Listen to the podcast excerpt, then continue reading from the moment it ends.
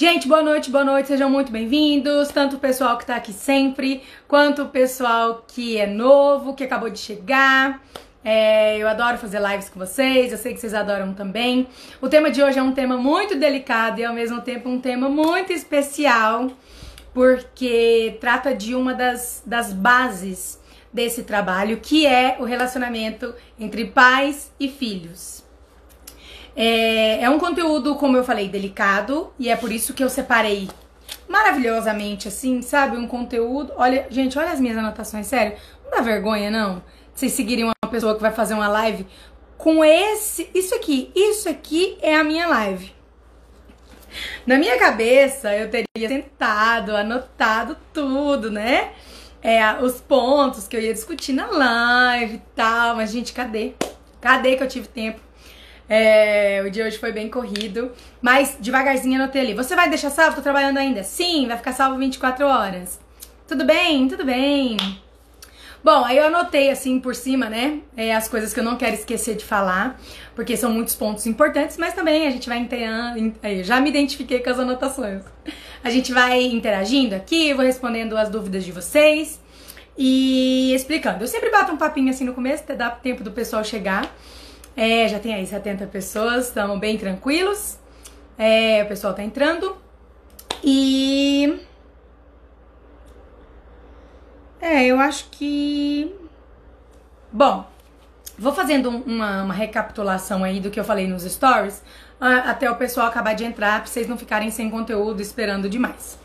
É, o que eu falei hoje e o que eu vou falar essa semana é sobre o quanto as crianças carregam pesos pelos pais. Pelos pais, pelos avós, pelos tios, por todo o sistema familiar. E quem me acompanha aqui há mais tempo sabe que existem três grandes leis aí que regem todos os sistemas familiares. Essas leis é, existem outras também, algumas menores. O Bert, no decorrer do trabalho dele, encontrou algumas coisas, mas nada tão grandioso, tão profundo e tão forte quanto essas três leis. Bem rapidinho. Hierarquia, pertencimento e equilíbrio. Tem um destaque antigo aqui para cada um. Tem lá nos meus stories, quem tá assistindo pela primeira vez. Tem um destaque só sobre hierarquia, um destaque só sobre equilíbrio e um destaque só sobre pertencimento. Mas assim, né, só para contextualizar vocês aqui, para relembrar, é, o pertencimento quer dizer o quê? Todo mundo tem o direito de pertencer. Então, a partir do momento que você existe em um sistema familiar, esse direito é garantido por quem? Pela natureza, pelo próprio sistema familiar, pela vida. Funciona assim e ponto. Então, não importa se a mãe perdeu o bebê numa gestação muito novinha, não importa se você nasceu e faleceu, não importa se o seu tataravô assassinou alguém, não importa se aquele tio do pavê tem umas piadas ruins, enfim, todo mundo tem igual direito de pertencer. Essa é uma lei absoluta. E aí a segunda lei vem a, é, a hierarquia. Né? A hierarquia também fala muito do sistema familiar. Que é quem veio antes tem precedência. Né? Veio primeiro, que, é, é, é maior quem vem primeiro. E o que, que isso quer dizer? Que há uma ordem no sistema familiar. Não é assim, todo mundo faz parte, todo mundo tem o mesmo valor, todo mundo faz, né? Eu faço pelas pessoas, as pessoas fazem por mim. Não. Há uma ordem, e essa ordem, né, essa hierarquia, é determinada pela data de nascimento, pela, pela existência, na verdade, né? Então, é, os seus avós dão, seus pais tomam. Seus pais dão, você, que é filho, toma, né? Você dá para os seus filhos. E é, necess é necessário que haja respeito, que haja reconhecimento por quem veio antes, que esse valor, que essa precedência sejam reconhecidos. É, e a, a, hierarquia fala muito disso, de, da gente querer, a gente acaba desrespeitando e nos sentindo maiores do que algumas pessoas, seja por dó, por julgar, ou por algum emaranhamento, por alguma questão. A gente acaba, às vezes, sei lá, a gente cresce, já se sente igual, igual aos pais, porque a gente agora, né, tem gente que fica até maior que os pais, que os pais são baixinhos. E aí a pessoa já se sente no mesmo nível ali do pai dela. E essa lei mostra pra gente que não, que você infringir essa ordem é, tem sérios efeitos na sua vida aí e das pessoas posteriores do sistema. E a última lei é o equilíbrio. Essa lei não fala necessariamente de relacionamentos entre é, dentro do sistema familiar, por quê? Porque normalmente é, todo mundo ali tem uma diferença de idade. É, é o equilíbrio vale mais para casais e para amizades. Então, é relações de trabalho, enfim, toda vez que tiver uma relação entre duas pessoas iguais, é necessário que haja equilíbrio nas relações de troca. Então, que você ofereça e receba daquela pessoa na mesma medida em equilíbrio. E por que eu tô falando dessas leis aqui no começo da live? Porque rejeitar o pai da criança é, infringe essas leis. Infringe principalmente a lei do pertencimento. Então, se todo mundo tem o direito de pertencer, eu não posso querer excluir o pai do meu filho. E isso não faz o menor sentido, independente de eu, saber, né, de eu saber dessa lei ou não. Por quê? Porque o pai do meu filho é a razão pela qual o meu filho existe. Então, sem aquele pai, sem aquele filho. Se eu quiser excluir da minha vida, ah, eu nunca queria ter conhecido aquele traste. Pois é, então você não teria o seu filho. Não, mas eu teria encontrado um outro pai melhor. Bom, então não seria o seu filho. É porque o seu filho tem aquele nariz, aquela boca, aquela bochecha, aquele comportamento, aquela voz. Seu filho só é quem é, porque quem colocou a sementinha nessa máquina de refrigerante aí foi o papai dele. Pai esse que você escolheu. Pai esse que você escolheu. Então, assim, é, eu sei que existem algumas dificuldades, eu vou falar bastante sobre elas aqui hoje, é, especialmente quando eu for contar o meu caso. E eu quero dividir a minha situação com vocês, porque. por algumas razões, né? Mas principalmente porque para mostrar para vocês que é possível, porque eu tive uma, uma turbulência muito grande com o pai do meu filho, uma dificuldade muito grande com ele. E consegui mudar isso, né? E para mostrar para vocês que vale a pena. É, linda, tava louca pra assistir uma live sua. Ai, que legal, Thaís. Gente, a Thaís é uma das pessoas que chegaram depois, conversaram bastante comigo no direct, mas eu não tenho projeto para oferecer para essa pessoa. Eu não tenho atendimento, não tenho horário na agenda. Eu não tenho, tenho só meu livro pra Thaís. Ai, sinto muito, infelizmente, né? Mas logo logo vai ter aí, vou poder fazer algumas coisas especiais para vocês. É, Jana, vou assistir. Ah, vocês estão respondendo, né? Não dá vergonha, não, dá orgulho. Bom, o que que acontece? Vamos lá. Tava só batendo papo aqui com vocês, vou começar de novo agora. Ixi, ixi, ixi. Vou começar de novo agora com a ordem, tá? É, com a ordem de do meu conteúdo ali, do que eu quero falar pra vocês. Estou aguardando. Primeira vez que estou assistindo. Seja bem-vinda, Elma. Seja bem-vinda. Bom, é, para que haja uma criança, é necessário que haja o quê? Uma mãe e um pai. É necessário que haja um espermatozoide e um óvulo. A união desses dois dá vida a uma criança. Né? Isso é vida. Essa união resulta em um ser humano. Nenhum é mais importante que outro. Nem o óvulo viraria uma criança sem um espermatozoide, nem o espermatozoide viraria uma criança sem o óvulo. É, nem a mãe teria aquela criança sem o pai, nem o pai teria aquela criança sem a mãe. Então ambos têm o mesmo valor, igual valor. Uma criança, quando ela nasce, ela é metade o papai dela, metade a mamãe dela. Isso a própria ciência já fala aí, né? A genética, metade dos cromossomos veio da mãe, metade veio do pai. Isso aí a gente já tá cansado de saber. Só que junto com essa criança, junto com essa, desculpa, com essa criança não, junto de, com essa carga genética, vem também para a criança comportamentos, crenças, é, questões e chances e limites daquele sistema familiar. Então, uma criança é metade o papai dela e metade o sistema dele. Uma criança é metade a mamãe dela e metade o sistema dela. Então isso quer dizer que 25% do seu filho é a vovó materna, 25% é a vovó paterna. 25% do seu filho é o vovô paterno, 25% do seu filho é o vovô paterno.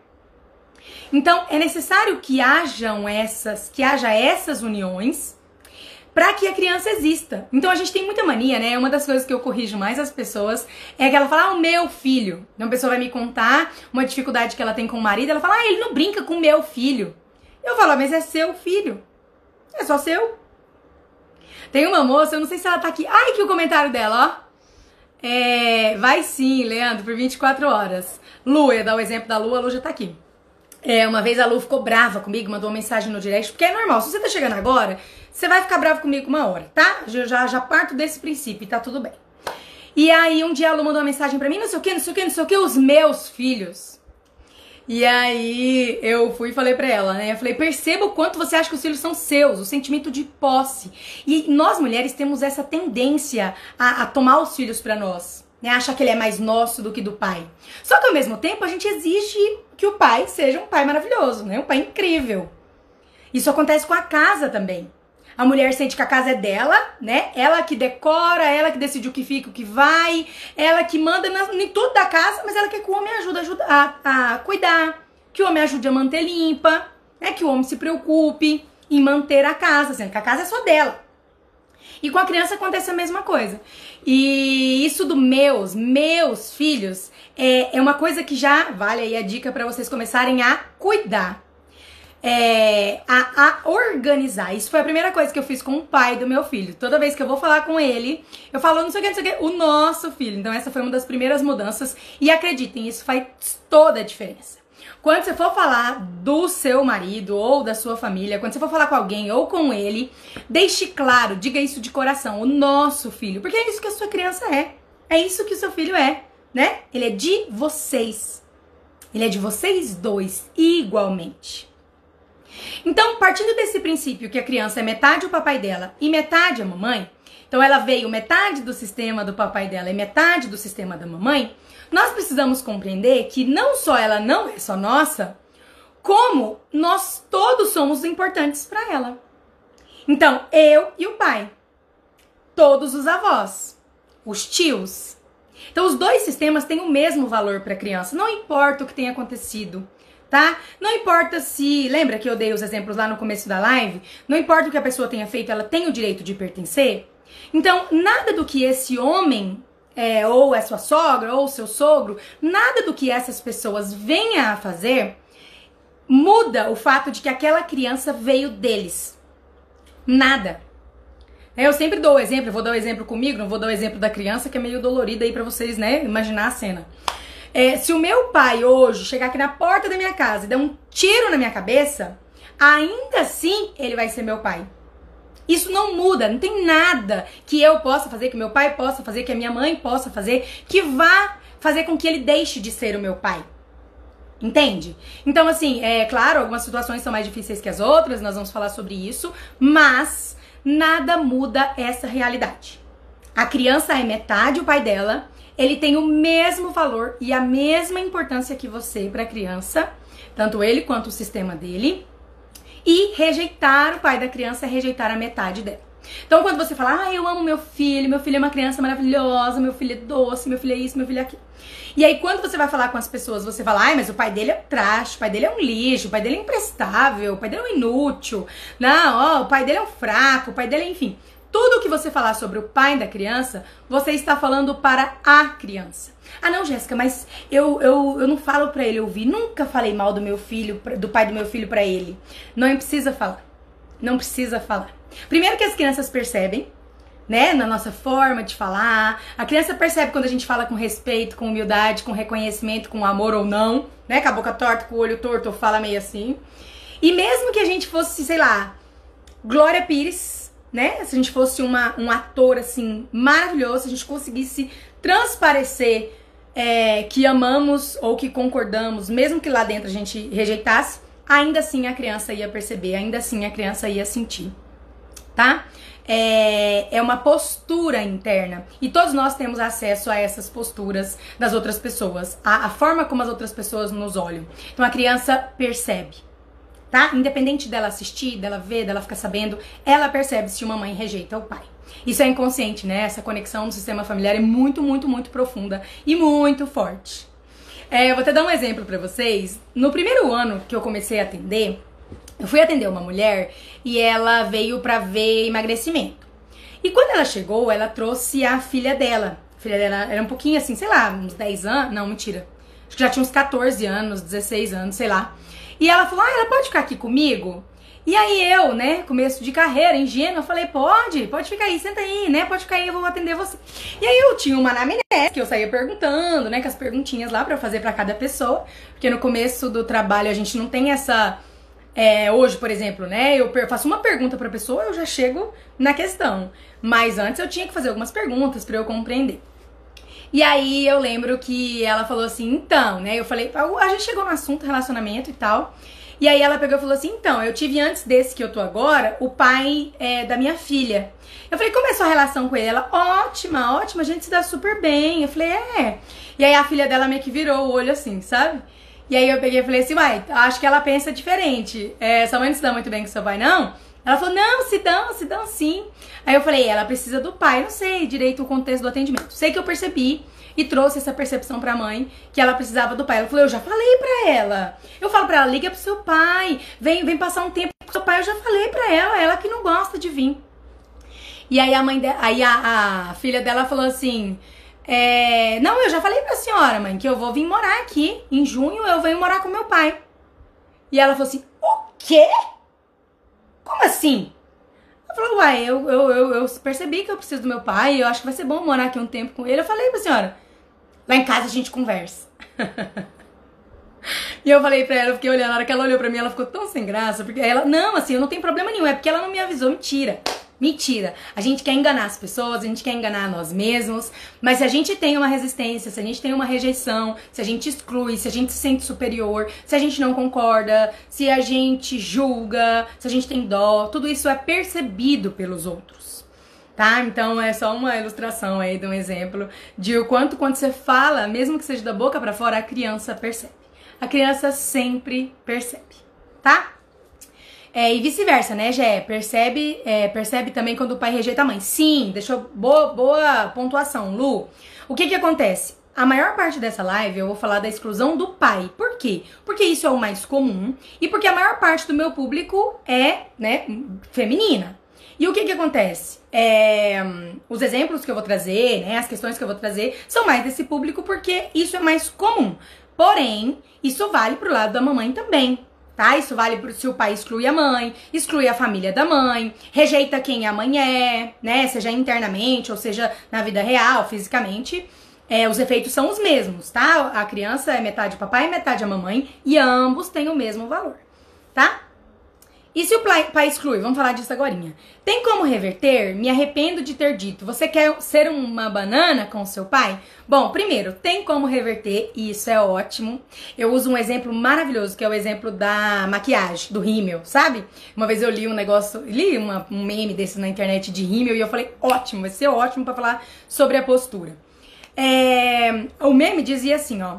A melhor parte do rímel à prova d'água é que ele não sai nem a pau. E a pior parte do rímel à prova d'água é que ele não sai nem a pau. então, com relação à postura, é a mesma coisa.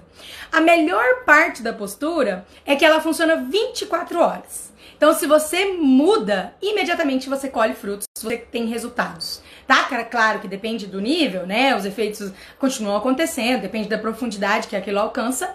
É... E aí a pior parte é que ela funciona 24 horas. Então, assim, assim que você escorregar, já se lascou sabe? Assim que você escorregar, já tem um efeito.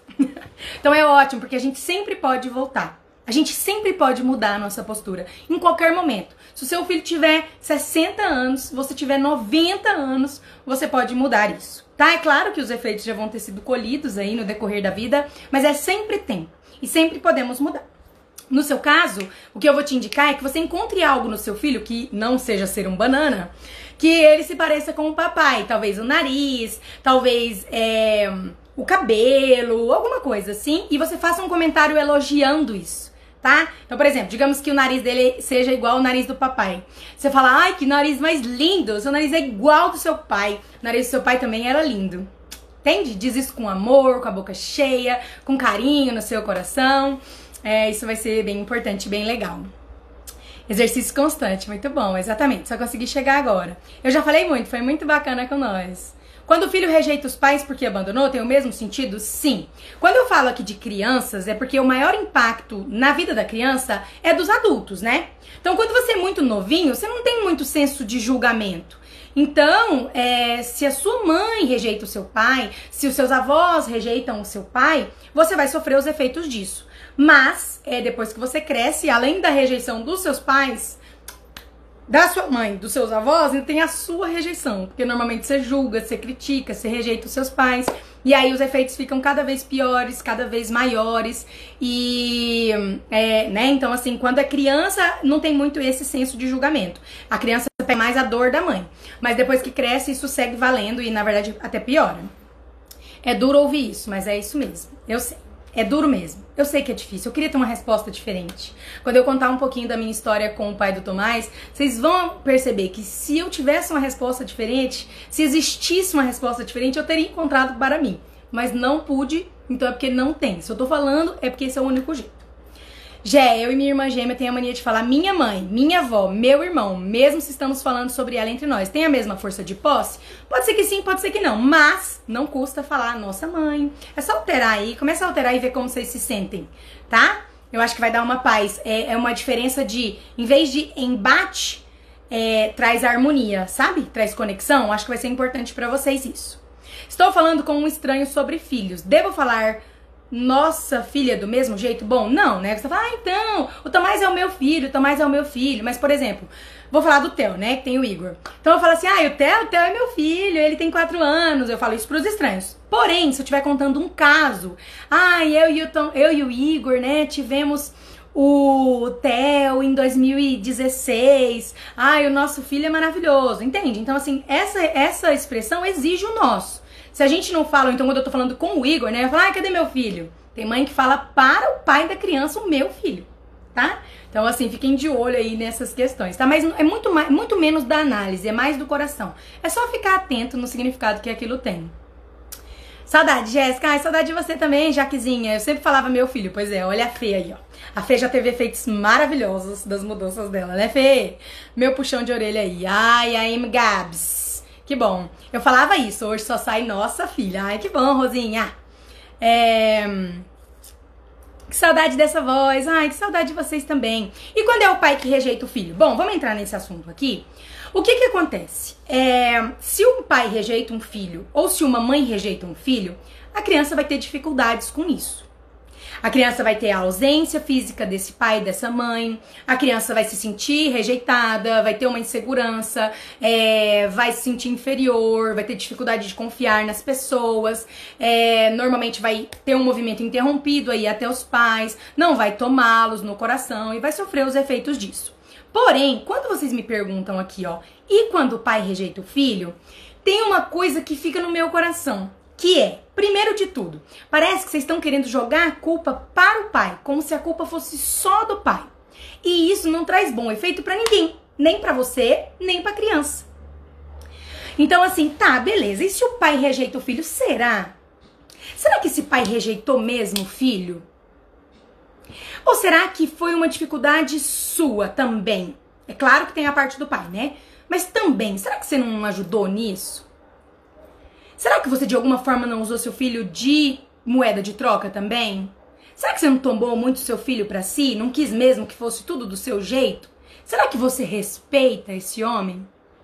Entende? Isso não tira de forma nenhuma a responsabilidade do pai com a criança. Independente do que a outra pessoa faz, você é responsável pelos seus atos. Né? Então eu, por exemplo, digamos que eu me separe do Igor e por alguma razão, sei lá, o, o Theo tem que ficar com ele.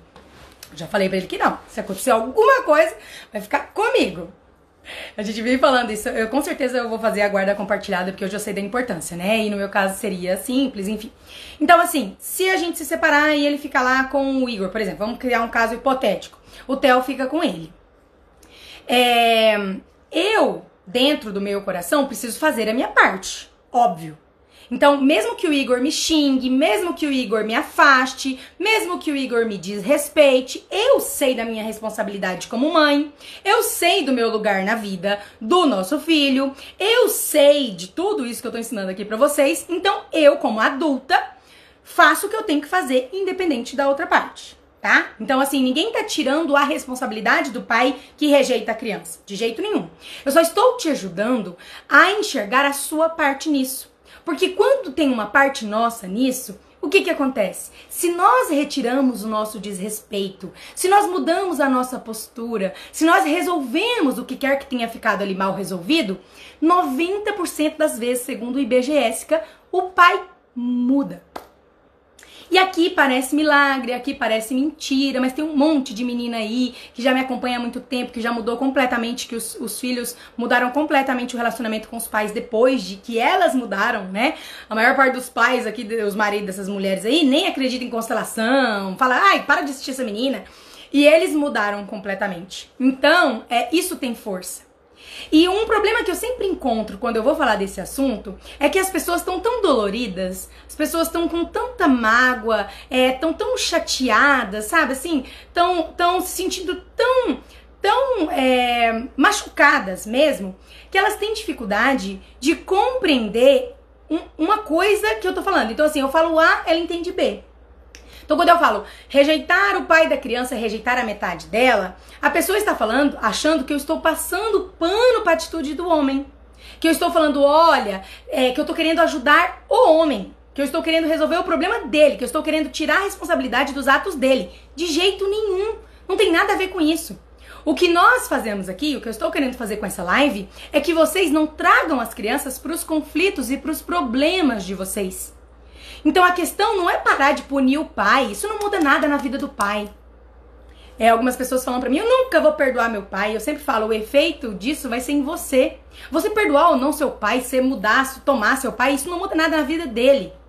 Porque ele veio primeiro, porque foi ele que te deu a vida. Muda na sua. Então, rejeitar o pai da criança causa efeitos na sua vida e na vida da criança. Então não é pro bem do pai da criança, entende? É pro bem da mãe, é pro bem da criança. Então, é, as pessoas confundem, né? E eu entendo que é porque vem de uma mágoa, de um conflito, de uma dor, de pensar, cara, não é possível, depois que aquele cara fez aquilo tudo, ainda assim, né? Eu vou concordar, mas que absurdo. Eu entendo isso. Mas dos efeitos a gente não pode fugir, tá? Não tem situação nenhuma em que isso fosse, isso seja diferente. É, então, quando você fala para mim, e quando o pai rejeita o filho? Bom, se ele realmente rejeitar o filho, se não tiver nada que você possa fazer, se for realmente uma rejeição é, e, e, você não tiver, não tiver poder contra isso, o que, que acontece? A criança vai sofrer os efeitos disso. Porém, você não precisa acrescentar uma carga maior àquilo. Entende? Você não precisa piorar aquela ferida da criança, piorar a sensação que ela tem, piorar os problemas, os efeitos, as consequências na vida dela, entende? Nós, como mães, fazemos a nossa parte. Nós fazemos a nossa parte, nós permitimos que a criança ame o papai, que a criança é, tenha uma conexão com ele, porque é importante para ela, para o desenvolvimento dela, muito mais do que a gente imagina. Eu vou falar agora dos principais efeitos, né? Na, na vida, no comportamento da criança de rejeitar o pai, mas vocês vão ver o quanto isso é prejudicial para ela. Então não é para o pai, tá? Não é para ele, não é para o bem dele.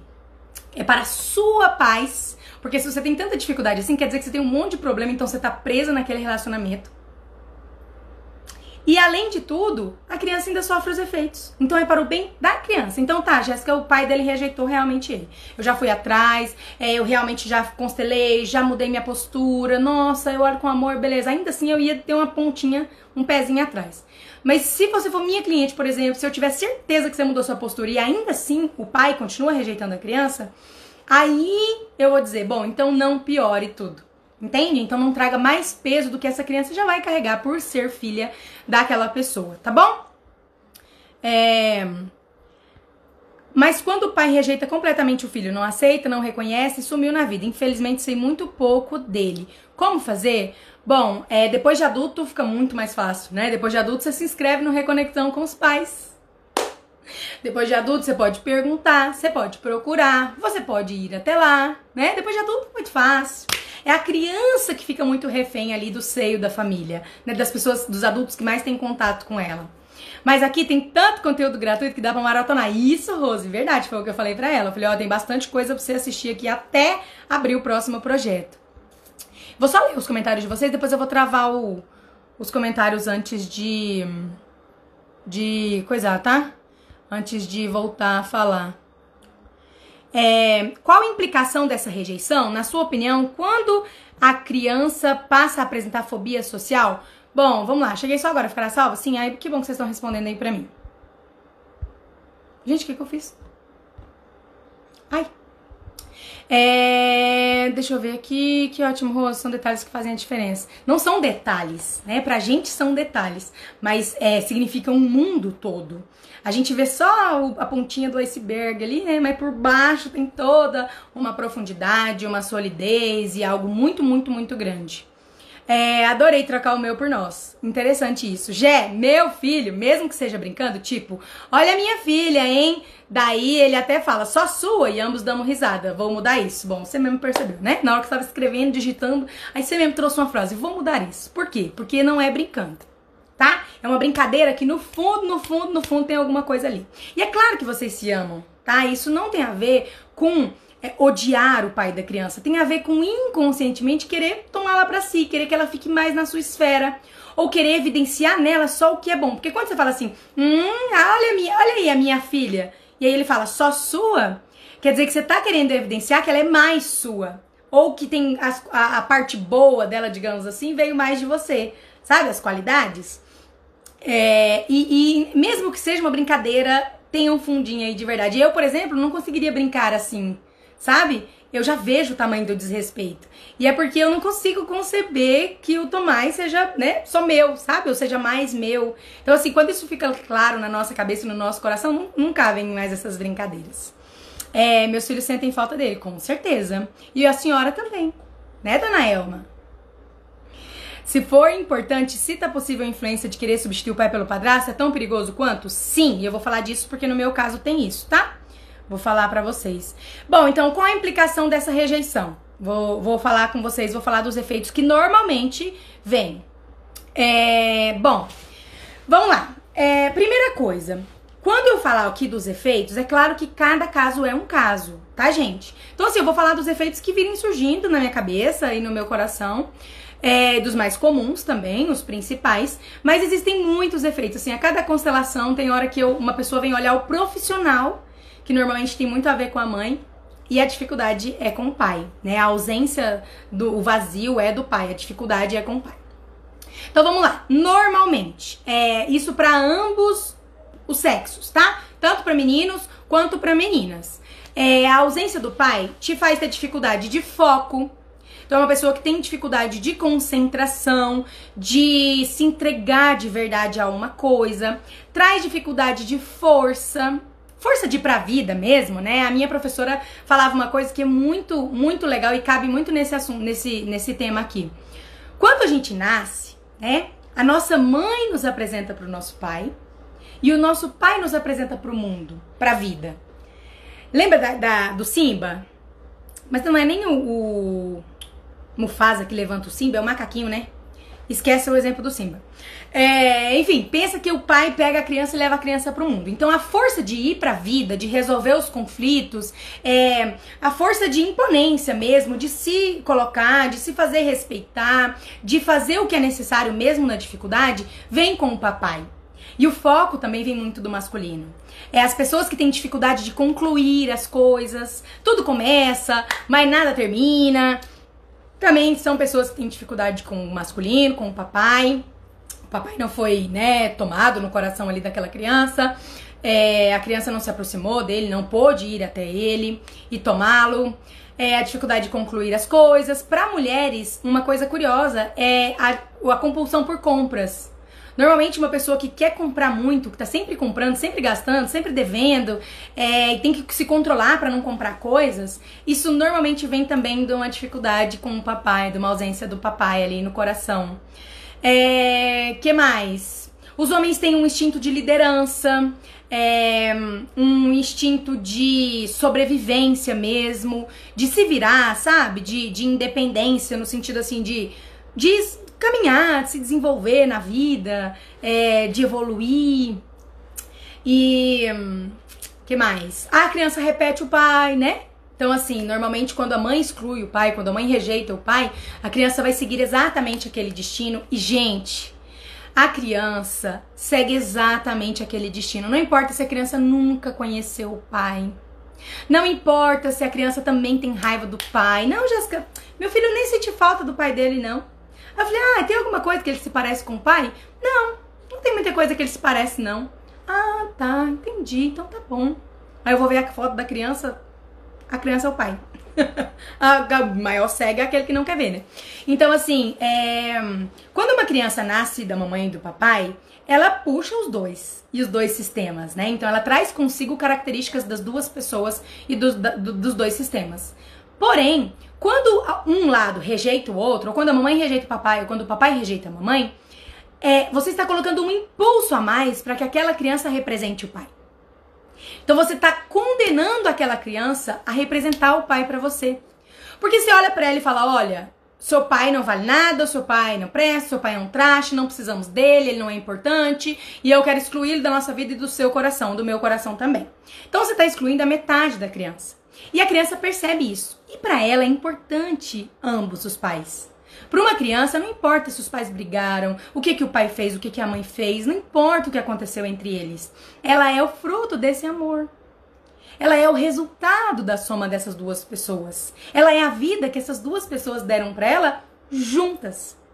Então a criança vai começar a ter atitudes inconscientes de esfregar na sua cara, literalmente, que aquele é o pai dela. Que ele tem um lugar, que ele é importante, que ela veio dele. Então a criança começa a ter atitudes, começa a se parecer até fisicamente mesmo, é, e começa a crescer com aquela mesma, mesma, é, com as coisas, normalmente as coisas que você mais exclui, mais rejeita do pai. Né? Se tem uma coisa ali física que você não gosta muito, ou se tem um comportamento ali que você fala, nossa, que puxe tudo menos isso, pode esperar que é isso. E aí uma das coisas que as pessoas falam pra mim é, não, não, meu filho nem sente falta do pai dele, a gente não tem problema nenhum. É uma criança doce, é uma criança. Muitas vezes isso é mentira. A pessoa se engana, né? Enfim. Mas mesmo que isso seja verdade, a criança vai crescer. Vai chegar o momento. Se ela não se pareceu agora, ela vai se parecer depois. Eu atendi no mês passado uma, uma moça que ela acabou de chegar no meu perfil no mês passado. É, quando ela chegou no meu perfil, no dia que ela chegou, ela já marcou atendimento. Porque eu postei falando que a minha agenda ia fechar, né? Que eu tinha alguns últimos horários até agosto. E aí ela tinha acabado de chegar, ela já marcou. Então ela conhecia muito pouco da constelação. E foi incrível, assim, o quanto ela encontrou um homem, esse homem, ele julgava o pai dele, ela julgava o pai desse homem, ela teve um filho com esse homem. E esse homem fez com ela exatamente o que o pai dele tinha feito com a mãe. Exatamente. Então, assim, qual é a grande é, incoerência dessa, desse movimento, dessa mudança, dessas mulheres que falam: bom, seu pai é ausente, seu pai te abandonou, seu pai não paga pensão, seu pai isso, seu pai aquilo, então eu vou, eu, a gente não precisa dele. Aí pega o menino e exclui o pai, né? Toma só pra si a criança. O que, que ela tá fazendo com essa criança? Ela está condenando esse menino, principalmente, a crescer e fazer igual com outra mulher. Fazer a mesma coisa com outra mulher. E por que, que esses homens já estão nessa, né, nessa geração, já tá com tanta dificuldade dos homens terem força, sabe? Dos homens terem responsabilidade, dos homens crescerem, né? Terem força de resolver as coisas, responsabilidade de assumir os erros e, e terem essa força mesmo masculina. Por quê que tá faltando? Será que já não era? Porque as gerações passadas também são de mamães que tomaram esses filhos para si, porque os homens eram muito machistas, porque os homens eram muito malvados, porque os homens eram muito brutos, muito agressivos. Então, não, filhinho, vem cá na mamãe que eu vou te ensinar. Então, assim, geração vai, geração vem. A gente acha que vai conseguir mudar as leis da natureza, as leis da vida. A gente acha que vai conseguir. Não. Uma mãe que é absolutamente feminista, que fala, eu vou criar o meu filho para ele ser um gentleman, para ele ser honrado, completamente diferente daquele traste do pai dele. Pode esperar, mas pode esperar. Eu poderia colocar a minha mão no fogo de que ela, essa criança vai crescer e ela vai fazer exatamente igual ou pior do que o papai. E em grande parte, por quê? Pela rejeição pela exclusão, pelo desrespeito dessa mãe com esse pai. E normalmente é um desrespeito geral, né, com os homens, com o masculino. Então é isso, né? As nossas mães já protegeram lá os homens, aí os homens estão aí nessa geração, vocês já estão vendo como é que estão as coisas. E aí a gente tá fazendo o quê? Como os homens estão assim, a gente acaba tomando os nossos filhos de novo para nós e estamos montando aí os homenzinhos das próximas gerações. Os homens que crescerão, que namorarão, que também terão filhos, não sei onde iremos parar. Não sei. E quando eu falo aqui que essa mãe condena o filho a repetir o pai, muitas vezes as pessoas podem achar que isso é injusto, né? Não, mas você tá falando então que a culpa é só da mãe? Então você tá pondo a culpa agora a mulher, então a, mulher que tem que né, fazer dar conta de tudo. Não, é, eu não estou falando que a responsabilidade está na mão da mãe. Ou que a culpa é da mãe. Só que a mãe tem possibilidades na mão dela. Então nós mulheres temos muitas possibilidades nas nossas mãos. E isso não é um castigo, é uma bênção, é um presente. Então, ter o poder de levar o seu filho até o pai dele, independente do que tenha acontecido, é um presente. Independente de como seja o pai dele, de como tenha sido seu relacionamento, é um presente. E Jéssica, mas quem determinou essa ordem? Porque essa sociedade patriarcal, tá vendo? Até isso querem colocar na conta das mulheres. Bom, foi a natureza. Então talvez a natureza seja um pouco machista aí, aí você vai reclamar com ela. Mas é assim que as coisas são. Então, quando as crianças nascem, talvez por nascerem, por serem gestadas no nosso ventre, elas têm uma conexão conosco. Então a gente só, né, ela só sai de dentro da gente e a gente pega no colo. Não é necessário que ninguém entregue essa criança pra gente. Ela já é nossa, né? Ela evoluiu ali junto com a gente. Mas qual é o papel da mãe? Lembra que a mãe entrega a criança pro pai? Então o caminho para o papai passa pela mamãe. Então é, é da a mulher tem essa possibilidade na mão de permitir, impulsionar, encorajar que a criança vá até o pai ou segurar, prender, acolher, firmar. Então essa possibilidade está na nossa mão, tá? E eu falo muitas vezes lá no Reconexão com os pais, as pessoas falam assim: "Ah, eu não tenho problema com meu pai". Não, não tem problema nenhum com meu pai, meu problema é só com a minha mãe. Aí eu falo, então, sem mãe, sem pai. Porque o caminho para o pai, para tomar plenamente o pai, passa pela mamãe. Não dá pra gente fazer um atalho aí. Então, quando eu falo para vocês que a gente tem esse poder, é, você pode achar isso pesado, você pode até achar isso injusto, que, né, que, que a gente precise ser maduro o suficiente para isso, mas eu não vejo assim, eu vejo como uma possibilidade, eu vejo como um presente. É, no meu caso, por exemplo, eu já vou contar a minha história para vocês. É, se eu não tivesse essa possibilidade, o Tomás ia estar tá sofrendo tudo que ele sofreu até hoje. Então, se não tivesse na minha mão, se eu não pudesse resolver isso, ele estaria condenado ao fracasso, à doença, à dificuldade. Tá? Então, assim, é importante que a gente entenda que somos nós que dizemos: olha, filho, esse é o seu pai. Ele é o homem que eu escolhi para você. Ele é o pai perfeito para você. Fala, Jéssica, que diabo de pai perfeito? Tá louco? Por que perfeito? Porque é o único possível. Lembra que só por ter aquele pai é que aquela criança é daquele jeito? Então não tinha como ser outro pai. Para aquela criança ser quem é, é só aquele pai. Então ele é o pai perfeito. É o pai certo. É o pai que você escolheu. Então é você que diz para aquela criança: tome, ele é o seu pai. E aí você diz pro pai da criança: tome, essa é a sua criança. Então é você que faz esse caminho. Tá bom? É, Jéssica, quantos pais são divorciados? E eu que entender que essa mudança de postura é alguma brecha para retorno. Não, não, isso é diferente, tá? É, normalmente sei que quando a gente pergunta isso, a gente tá querendo arrumar uma desculpa. É, não vai ficar brecha para retorno se não houver brecha para retorno, tá? Foi bem o que pensei quando li o comentário das meninas. Será? Será que foi o pai que excluiu? Eu sinto que por muito tempo rejeitei meu marido após nossa filha nascer. Depois conheci as constelações. Hoje também sou consteladora e sinto que minha filha rejeita o pai algumas vezes. Bom, você vai precisar descobrir a razão para isso e descobrir se você realmente já conseguiu libertá-la. Né? Normalmente é, isso se repete também. Muitas coisas se repetem no sistema familiar, né? É, se a nossa mãe nos tomou do nosso pai ou não nos permitiu que a gente fosse para a esfera do papai, eu vou falar desse assunto também, a esfera do papai e a esfera da mamãe essa semana. É, normalmente os nossos, a gente acaba repetindo isso com os nossos filhos, mesmo que de maneira inconsciente, tá bom? Meu filho sofreu, foi rejeitado pela mãe do filho dele não pode participar de nada da gestação. Não pôde participar de nada da gestação e sofreu muito. Como posso ajudá-lo? O bebê hoje está com dois meses e a rejeição continua. Fico triste. Bom, meu filho foi rejeitado pela mãe do filho dele. Deixa eu pensar que é, vou pôr aquele meme da Nazaré amarga, que eu não sei se é minha cabeça que tá meio, meio complicado de entender. Ele é seu filho e ele foi rejeitado pela mãe do filho dele. Então ele foi rejeitado pela mulher? Não pode participar de nada da gestação. Então é a sua nora, que era sua nora, né, que fez isso. Então é o seu neto, é o seu filho, sua nora rejeitou o pai do filho dela. É isso, que é o seu neto. Espero que seja isso. Bom, não há muito que você possa fazer a não ser dar o meu livro. Quem sabe, né? É, uma mãe que cuida muito de um filho adulto e quer resolver problemas para ele, o destrói. Ela não o ajuda, sabe? Então seu filho já tá grande, né? Seu filho já é adulto. Seu filho consegue resolver as coisas dele sozinho. O que você pode fazer, se isso for possível, se você sentir, é comprar o livro e enviar para o seu netinho, para sua nora ler com o seu netinho, para sua ex-nora, enfim, se se separar.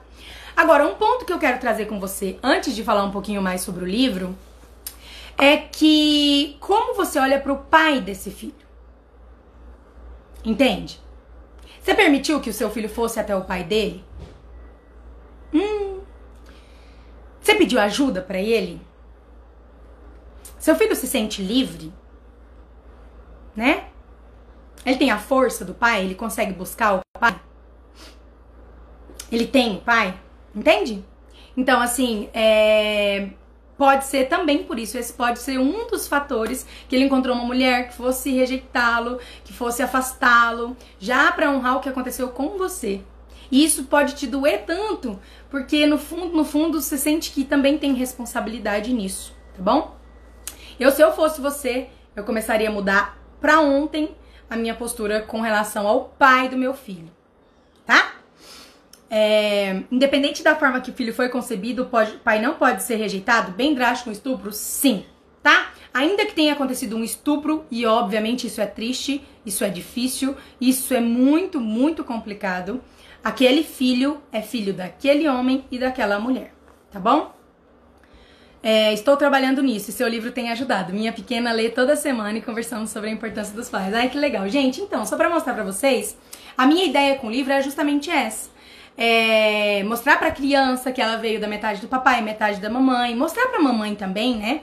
Às vezes uma mãe pega o livro para ler com a criança e ela mesma se emociona. Eu já recebi alguns depoimentos aqui de, de pessoas que a madrinha deu de presente e aí a pessoa foi ler pro filho e de repente ela começou a chorar e se emocionar porque ela rejeitava um marido. É, ou o pai da criança, o ex-marido, enfim. Então, é, no seu caso, deixa eu ver o nome aqui, Marisa, você pode comprar o livro e dá pra sua nora com muito carinho no coração, sem ser, ai, vou entregar isso aqui, ver se adianta, sabe? Ou então assim, sem, ai, nossa, vou dar isso aqui pra ver se ela acorda pra vida. Não, essa postura só afasta ela mais e mais. Respeite ela como mãe desse filho, respeite o destino dela, as questões dela, a postura dela. Então entregue com amor, como um presente, tanto pro seu netinho quanto pra ela, tá bom?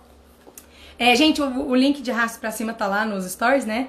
Pra vocês acessarem e pra vocês comprarem o livro. E essa semana, até segunda-feira, ele tá com frete grátis. E o livro vai autografado pra vocês. É, eu comecei a falar uma coisa e esqueci, eu fico toda hora né, lembrando aqui pra eu não esquecer. Quando eu tava falando daquelas coisas, eu tava falando de meninos e meninas. Né? Então eu falei os efeitos na criança, no filho, independente de qual sexo, é, tem quando há ausência, rejeição do pai. Porém, é, isso é ainda mais delicado e mais difícil quando é um menino. Por quê? Porque o menino aprende a ser homem com o pai. E além de, né, do pai ser pai dele, é, ainda é o exemplo dele, ainda é a fonte do masculino para ele dessa força, dessa imponência, dessa proteção, desse senso de responsabilidade, de crescimento, de ir pra vida, sabe? Então, assim, é, é mais prejudicial ainda se você tem um filho e você não permite que ele vá até o pai. Tá bom? É, é, é, é tem o mesmo valor pra menina, é só que no caso dos meninos ainda tem esse plus aí, né? Ainda tem esse mais, esse a mais, que é o homem só aprende a ser homem com o pai. Então ele precisa muito, muito, muito desse pai. Além do que uma criança comum precisa, tá bom? Do que uma menina precisa, né? Parece mágica, a Rosa aí falando.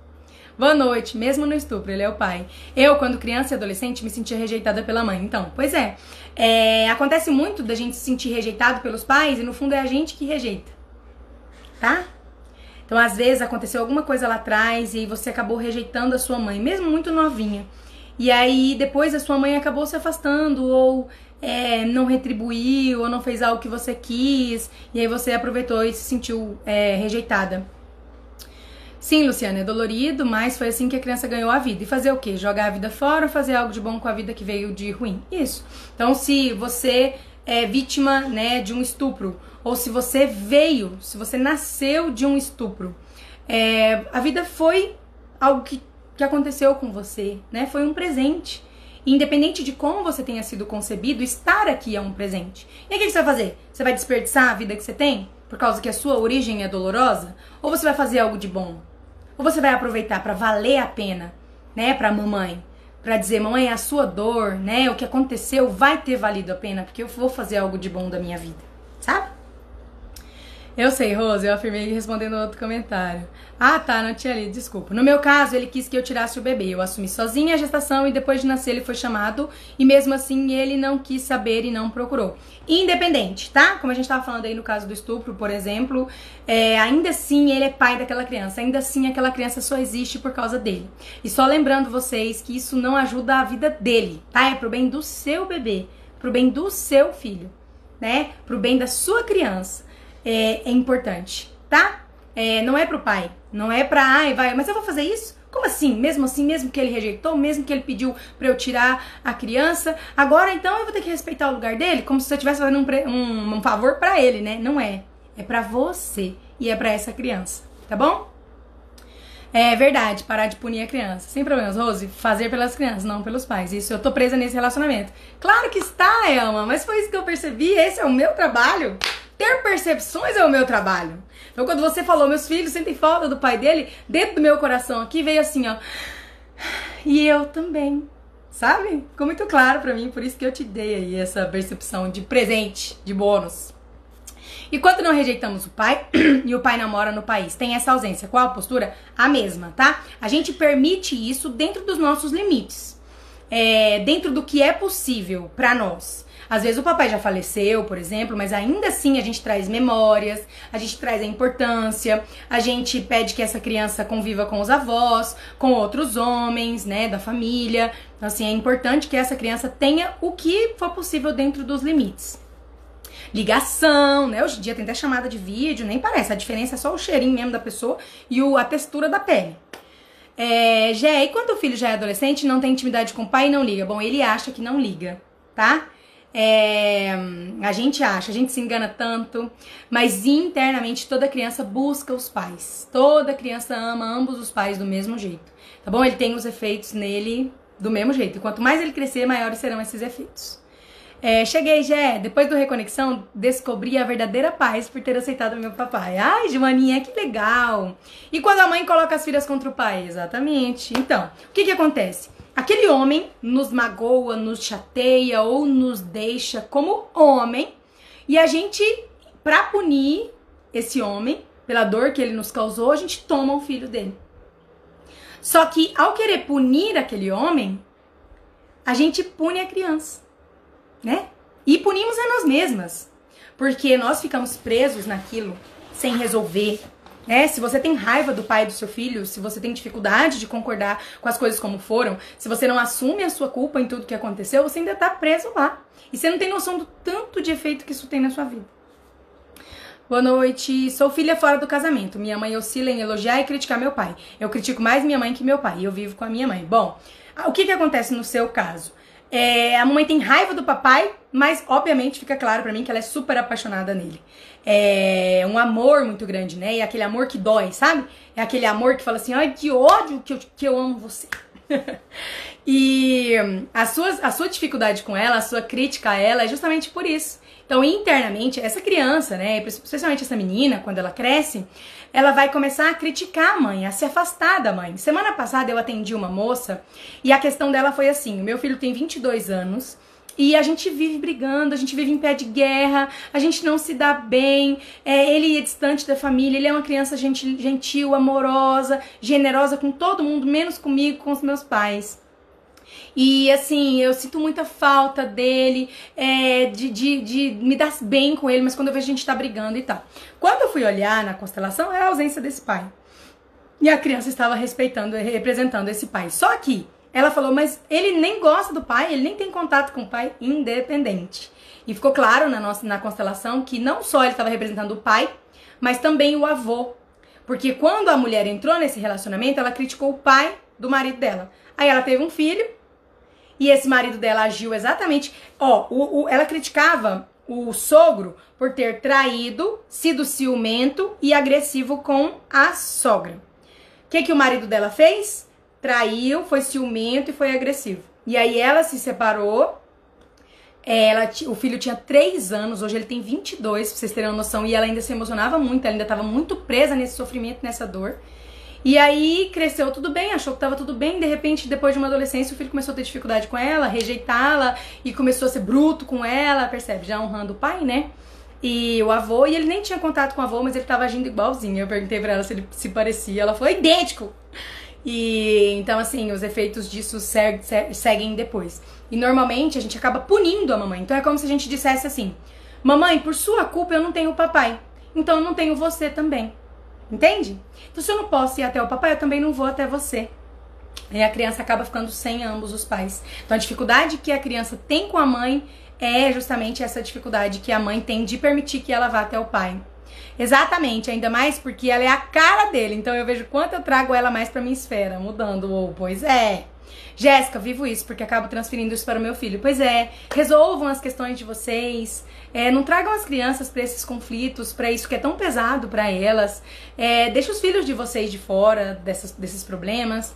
A melhor coisa da vida é dar o lugar e o valor para cada um. Pai, pai e padrasto têm lugares diferentes, mas ambos moram no coração. Criança que não gosta de estudar, sempre fica com preguiça. Está ligada a algo? Pode. Pode ser perda de irmãos, pode ser essa dificuldade com o pai, tá? O que acontece quando a pessoa não consegue ter intimidade nem com pai nem com mãe, nem conseguir conversar sobre coisas da vida? É, tem um destaque aqui, alguns destaques que se chamam tomar os pais. E você vai lá dar uma olhada lá que isso vai te ajudar bastante, tá? O pai mostra mesmo, pelo vidro da maternidade, sempre. É verdade aí. Tava procrastinando em um trabalho que precisava fazer tem tempo. Hoje, focando em nosso papo sobre papai, meu dia rendeu e fiz tudo. E quando o problema vem dos maus tratos vindo pela mãe e uma, e uma posterior rejeição da filha com ela é maior que a afinidade com o pai. Ainda assim, tá? Assistam aos destaques, aos conteúdos que tem aqui sobre tomar os pais, especialmente se já estão grandinhos, tá? É, criança com intestino preso. Gente, não vou responder outros assuntos, tá? Porque senão não consigo, já não vou conseguir falar o que eu quero falar. Nossa, já é 8 horas. E quando eu não falo isso pra eles, mas sinto exatamente, eu acabei de falar, não interessa se você não fala, você sente, a criança percebe. Nossa, então errei a vida toda. O pai da minha filha é o herói. E nós, mães? Pois é. Gente, eu vou encerrar a, a live e vou abrir outra, tá? Eu falei que eu não ia abrir, que eu ia fazer só uma. Não há competição entre pai e mãe, os dois são importantes. Bom, gente, vou abrir outra live. Não vou conseguir ler todos os comentários, vou fechar.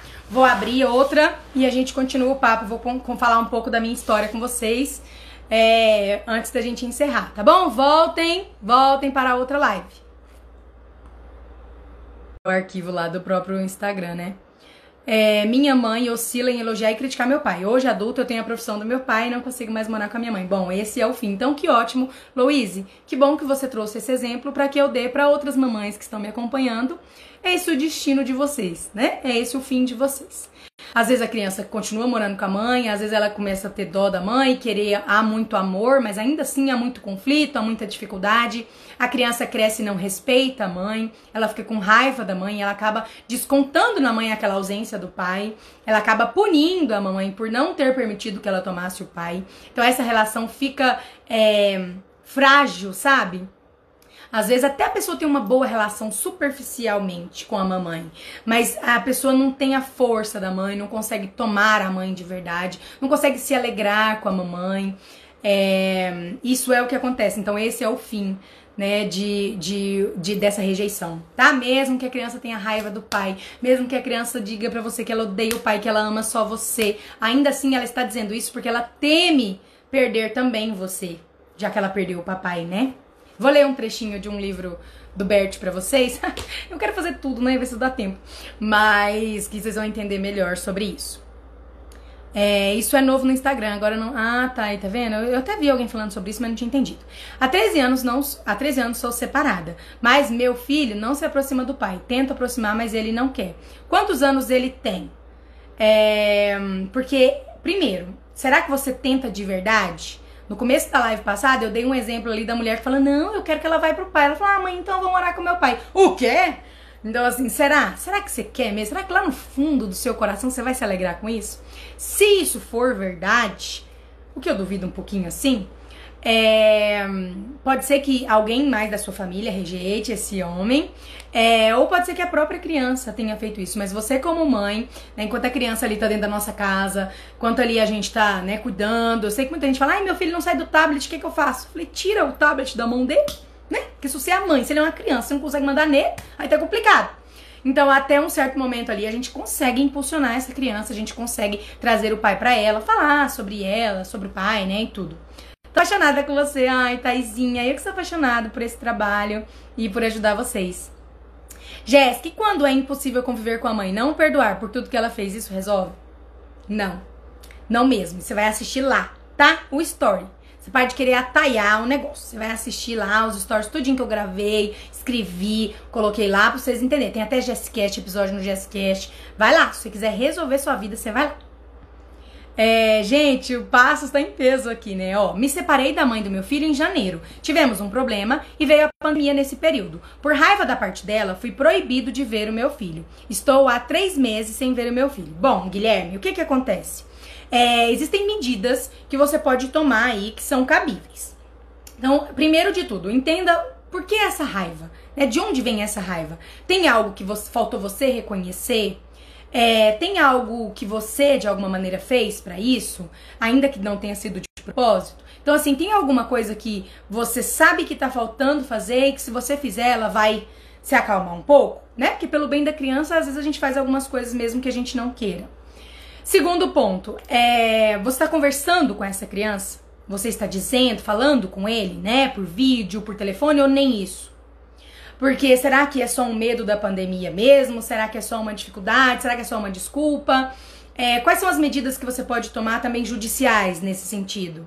É, eu sei que a lei acaba que privilegia um pouco as mulheres, mas no caso de proibição, é, tem sempre alguma coisa aí que você possa fazer nesse sentido, tá?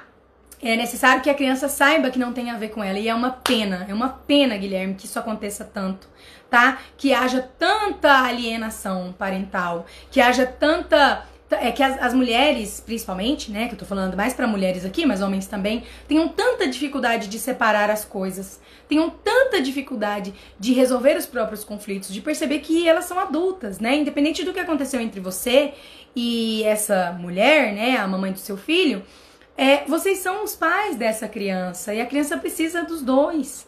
Então é tão complicado, né?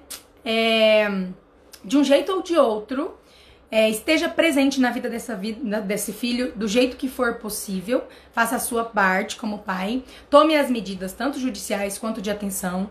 É, às vezes convém você escrever algo para ela, sabe? Às vezes uma, um, o que a mulher quer é um reconhecimento. Não sei porque vocês se separaram também, né? Normalmente, se isso foi muito doloroso, se você decidiu ir embora e ela não queria, né? E aí, muito ferida, muito magoada, ela acabou fazendo isso. Claro que não tá certo, né? Mas só tentando contextualizar para você entender. Então, assim, às vezes haja algo que você possa fazer aí. É, mudar sua postura com relação a ela, com relação à família dela é, respeitar, concordar, não julgar, não ter dó, é, assumir a sua parte da culpa, a sua responsabilidade. Normalmente esses efeitos na postura têm efeito lá do outro lado. Tá bom? vou torcer por você, espero que tudo dê certo. Como não rejeitar e criticar algo que nos incomoda tanto? Bom, nós temos duas escolhas. Ou nós criticamos e sofremos os efeitos disso, ou nós não criticamos e temos uma vida maravilhosa. Então aí a gente tem que saber que preço que a gente está disposto a pagar, né? É, rejeitar tem sérios efeitos. Então, se uma coisa te incomoda, vai ser muito mais difícil se você não concordar com aquilo, acredite. Tem destaque aqui sobre concordar também. É, Gé, como posso aproximar meu filho, já adolescente, do pai? Bom, como você pode fazer para aproximar esse pai do seu coração? Primeiro passo é que você tenha esse homem no coração, que é uma resistência a um muro de Berlim. Eu não sei, acho que o muro de Berlim é até baixo, né? Sou péssima de geografia e história.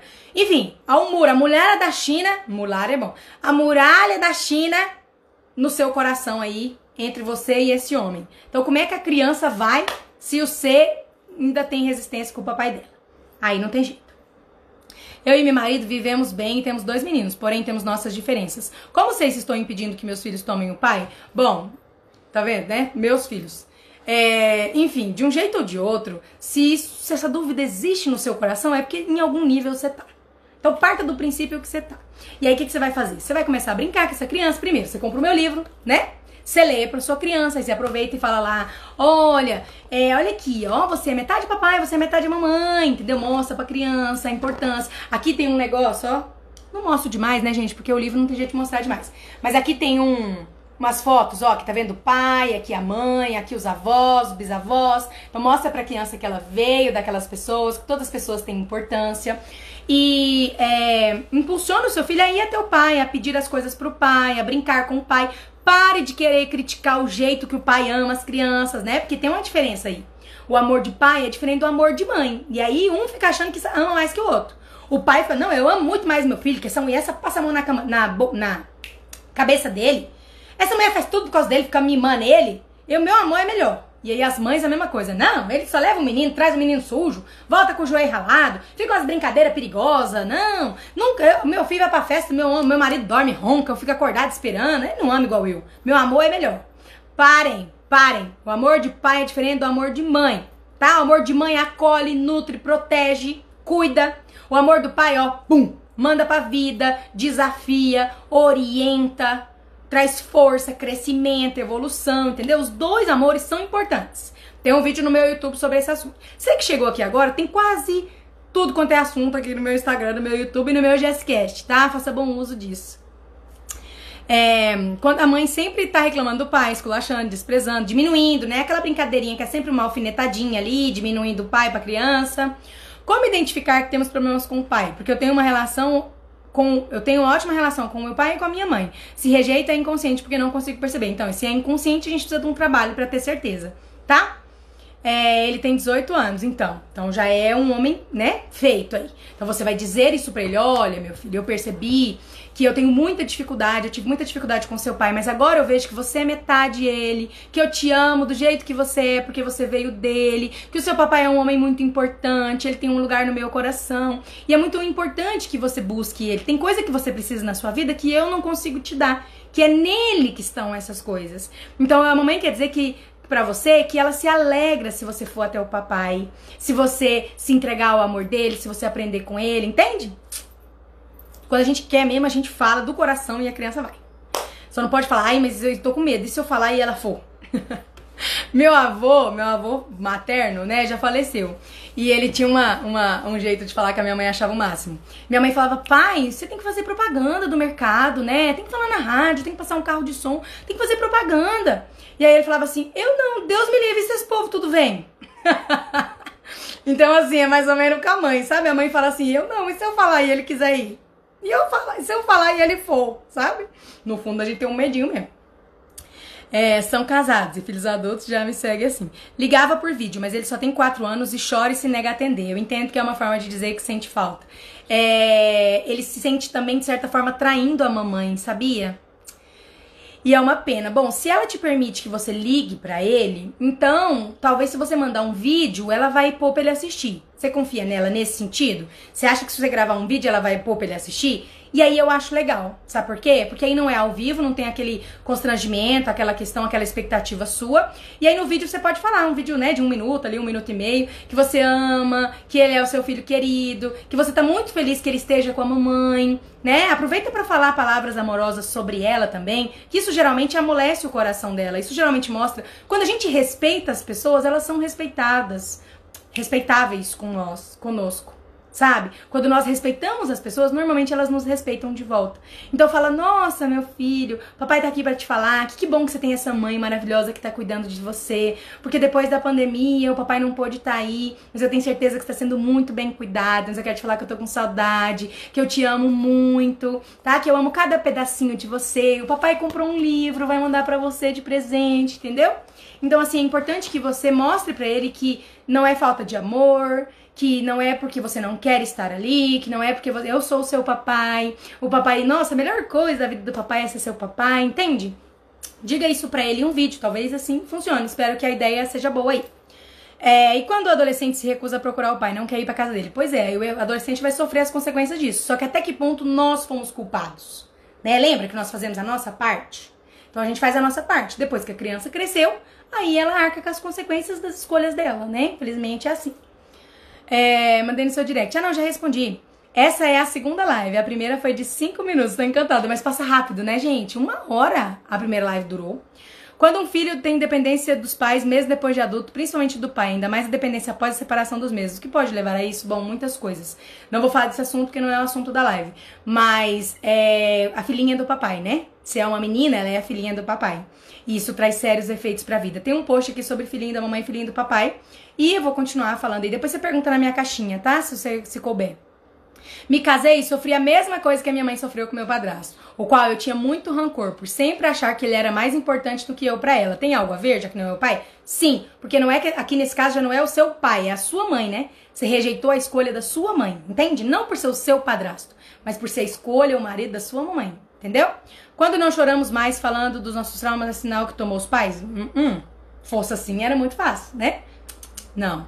Travou. Ai, acho que só para vocês. Sempre fui um pai muito presente na vida do meu filho. Ele sente muita falta e tem agido e tem feito justamente para me atingir. Isso é triste. Bom, com quatro anos não é para te atingir, tá? Eu acho que às vezes há no seu coração aí já uma culpa, né? Uma resistência, uma dificuldade, é, um, uma mágoa, uma dor aí. E você consegue ver isso. Uma criança de quatro anos Entende? Se ela estiver te atingindo é por um impulso da própria mãe ou da sua dificuldade. Então assim, não pensa, não pensa que é nesse sentido não, tá? Não pensa que ela está te punindo não, ela está agindo do jeito que ela sabe agir sem o papai, tá? É, mas obrigada. E para quem nunca conheceu o pai, já tem 20 anos, do mesmo jeito, né? Depois que você cresce, você faz o reconexão com os pais. Aqui é o contrário, já eu durmo e meu marido que fica esperando o filho chegar da festa. Pois é, tá vendo? Jéssica, você falou tanta coisa agora que me vi dentro disso. A mãe do meu filho age justamente assim. Pois é. Sinto que ela sente ciúmes do meu filho comigo. Pois é. Então você vai escrever é, do nosso filho. A minha ex-mulher sente ciúmes do nosso filho comigo. Jé, vamos fazer essa discussão na minha página? Será uma contribuição gigante pra família. Se eu conseguir. Ai, não tô dando conta, mas segura a ideia aí. Meu filho vive comigo, mas vive dizendo que quer ir morar com o pai. Acho que é porque lá não existe regras. Ai, mas é tão fácil esse mundo fantástico de vocês, né? Não, meu filho gosta do pai dele só porque lá não tem regras. É só por isso. Só porque o pai dele tem mais dinheiro, só porque tem piscina na casa, só porque ele come doce lá, só porque ele não tem horário para dormir. A gente fala tudo, menos que é porque o pai é importante, porque ele sente falta do pai, porque ele precisa do pai. Né? Seu filho precisa ir para a esfera do pai dele. Qual preço você está disposto a pagar? Hum? E quando o pai não é muito presente efetivamente, é bom o pai para pagar, acho que já tá fazendo demais. No seu caso, é uma presença fisicamente dele, você não quer pelos filhos, você quer por você. E aí ele, vu, entendeu? Resolva a sua questão com esse homem, tá? Assim você deixa os seus filhos livres aí. Acho o máximo quando as pessoas se veem dentro dos exemplos que você cita e ficam chocados. Já me vi em tantas situações que você citou, parece até brincadeira, né? Parece que eu combinei aqui com as percepções que eu tenho. Mas eu falei em relação a atingir na parte da mãe, não do meu filho. Ah, sim, sim, aí sim, tá? Então desculpa, entendi errado. É, a mulher magoada, ferida, ela faz exatamente isso mesmo, né? Infelizmente, infelizmente. É, já, ah, agora vocês me explicaram aqui, entendi, né? Existe filhinho do papai? Não é essa nomenclatura, mas existe um homem que acaba ficando mais. É, é mais complicado, porque quando a gente nasce, a gente nasce na esfera da mãe, sabe? Então a gente acaba nascendo na esfera da mãe. Então depois que a gente passa para do pai. E o homem, ele passa para a esfera do pai e depois não volta mais. Então é muito difícil ele ser filhinho do papai, porque é ali que ele tinha que ficar mesmo, sabe? Então normalmente não, tá? Não é esse nome. Bom, o que, que eu quero falar com vocês agora? Meu caso. Bom, pra quem não conhece, pra quem não sabe, é o meu primeiro filho, Tomás, é, não é filho do Igor. E eu vou contar rapidamente aqui, até para não expor o papai dele, para não expor meu filho também. É, eu fiquei com o pai dele uma vez, uma única vez, e nasceu-se Tomás, né? Surgiu-se Tomás. Olha que sorte a minha. Pensa. Eu pensava assim, ai, mas que azar. Nossa, mas que azar uma vez. Gente, que absurdo pensar isso, né? Como que a gente pensa uma coisa dessa? Que sorte! Que sorte! Que em um encontro, pá! Tomás. E aí, é, o pai dele era meu amigo, a gente convivia, a gente se conhecia há um tempo.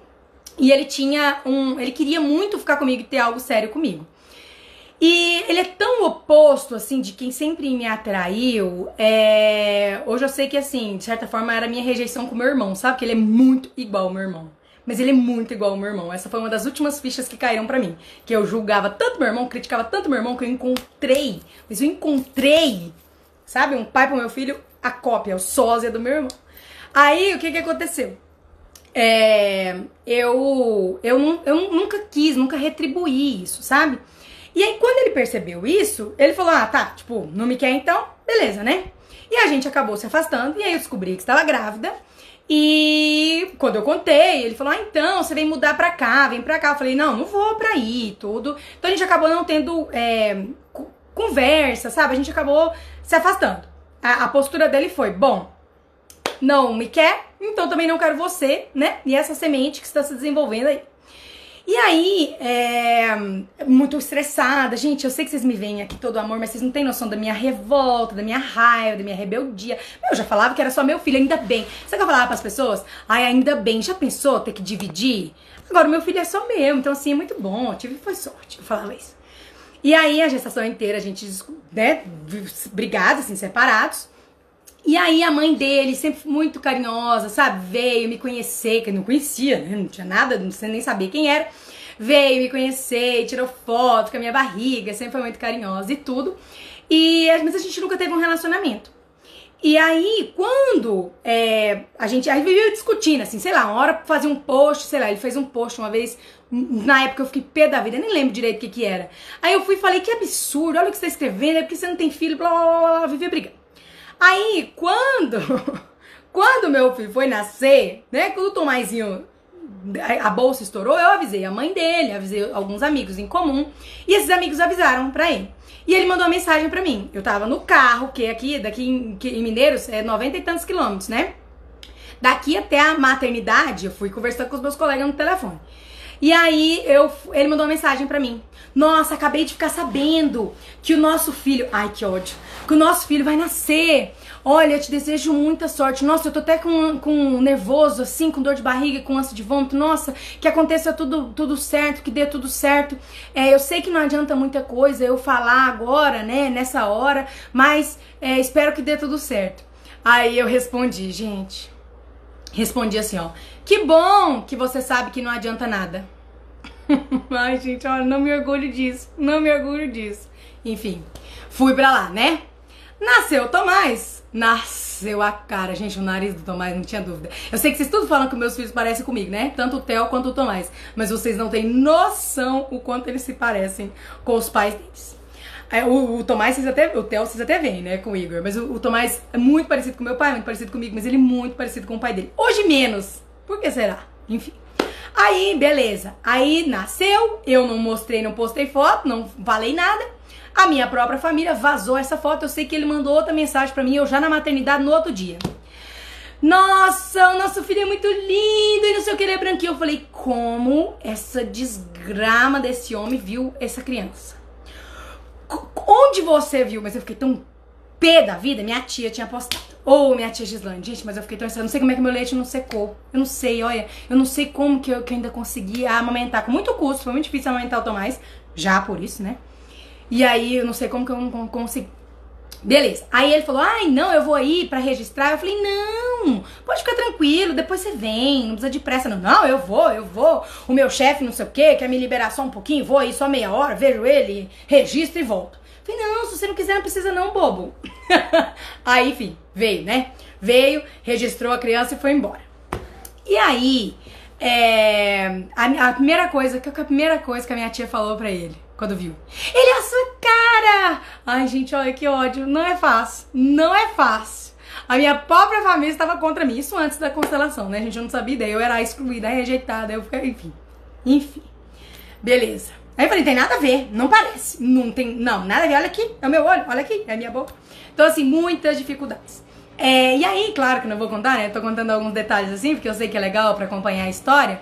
Não tem como falar sobre tudo, mas depois desse momento, é, eu, por exemplo, eu fui descobrindo, né? Então, primeiro eu descobri que ele, não é que ele não podia, não tinha licença para ficar aqui. É porque ele ia passar o final do ano, que o Tomás nasceu 27 de dezembro. Ele ia passar o Réveillon numa outra cidade. Então ele pegou os três dias que é da paternidade para festa, sabe? E aí eu, com aquele nível de pedestal, de desrespeito, de arrogância, de absurdo, ainda queria que ele quisesse ficar aqui, né? Ainda queria que ele quisesse estar aqui, presta bem atenção. Aí depois, aí ele eu não ajudava financeiramente, aí eu também não, né, não preciso, não, não preciso, não, pode deixar meu filho pra cá, meu filho pra lá.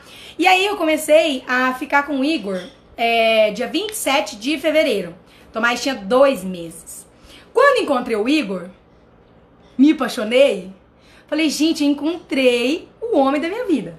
Aí começamos a nos relacionar, Igor pegou o Tomás, depois eu vou pôr essas fotos pra vocês lá nos stories. Igor pegou o Tomás, brincou com o Tomás, um amor, coisa mais linda. Falei, encontrei o pai para o meu filho. O pai perfeito para o meu filho, né? Quem precisa do outro pobre, coitado, não é ninguém. Na minha cabeça, né, gente? De lá. Tô contando o caso. E aí, não façam isso. Lasquei tudo, gente, lasquei tudo. E aí pus o, o, o Tomás chamar o, o, Igor de pai. E eu falava que ele era seu filho, é pai. E comecei a excluir, rejeitar. E aí ele não ajudava, aí que ele tinha desculpa pra não ajudar mesmo. Aí que não participava, mal falava comigo, falava mais que a mãe dele.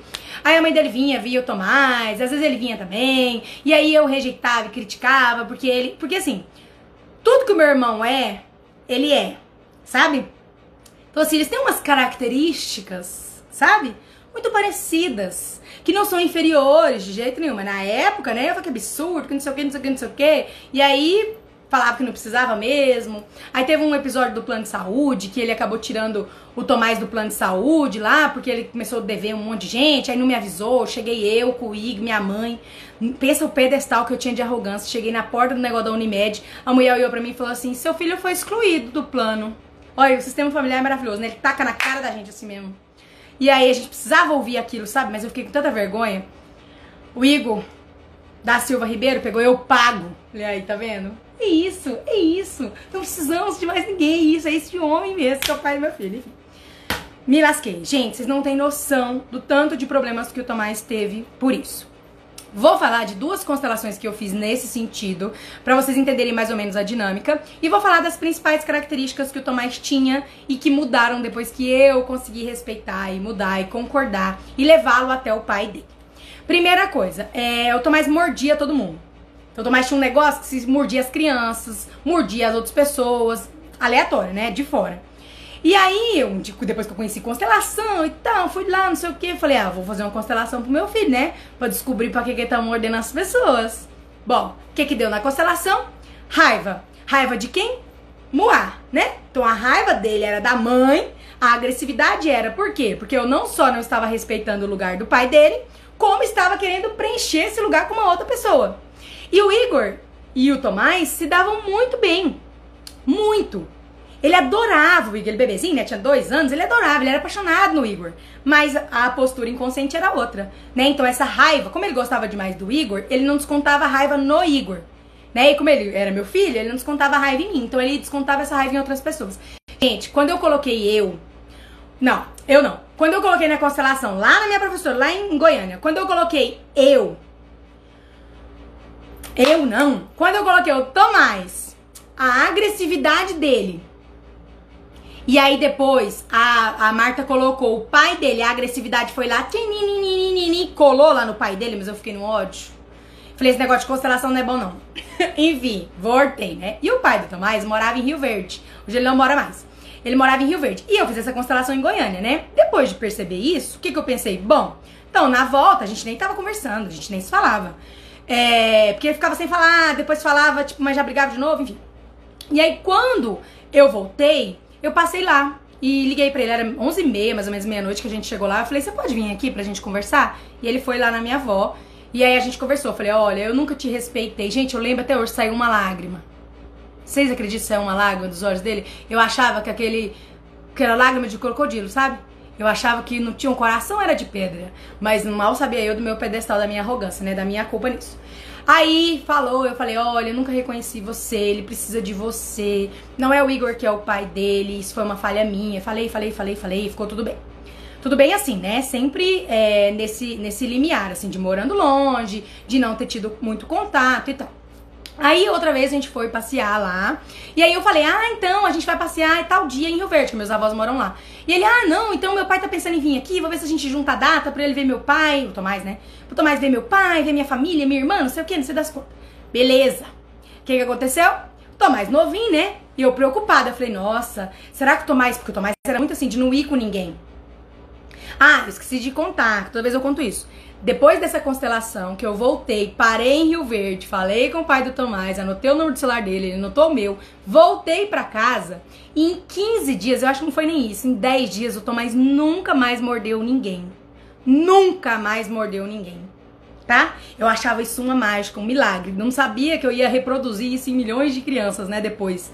É, que essa mágica que tinha acontecido ia acontecer com um monte de outras famílias e que eu ia ajudar nisso. Enfim.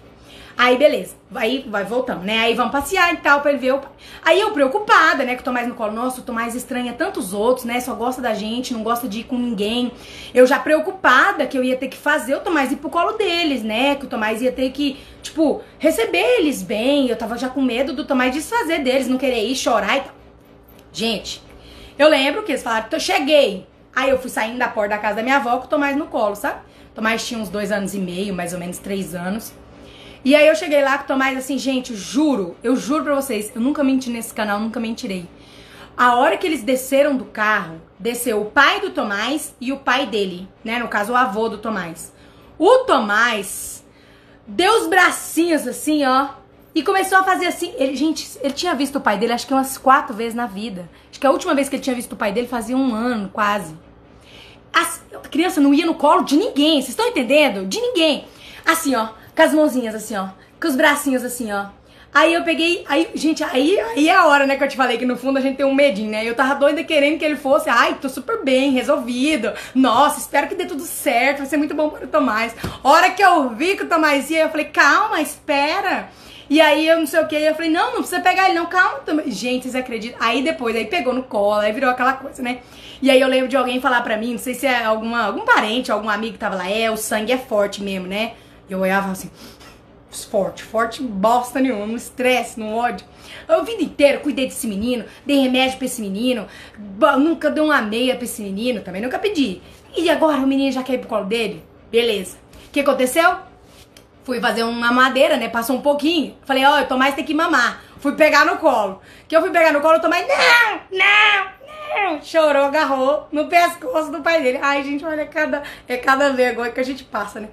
E aí eu fui pegar, e eu fui pegar, e ele falou, não, vem cá, você tem que mamar, vou fazer essa mamadeira. Ele olhou pra mim, gente, não tinha três anos o Tomás. Ele olhou pra mim dentro dos meus olhos e falou assim, eu quero que ele faz o meu TT. Olha, mas olha, não é fácil.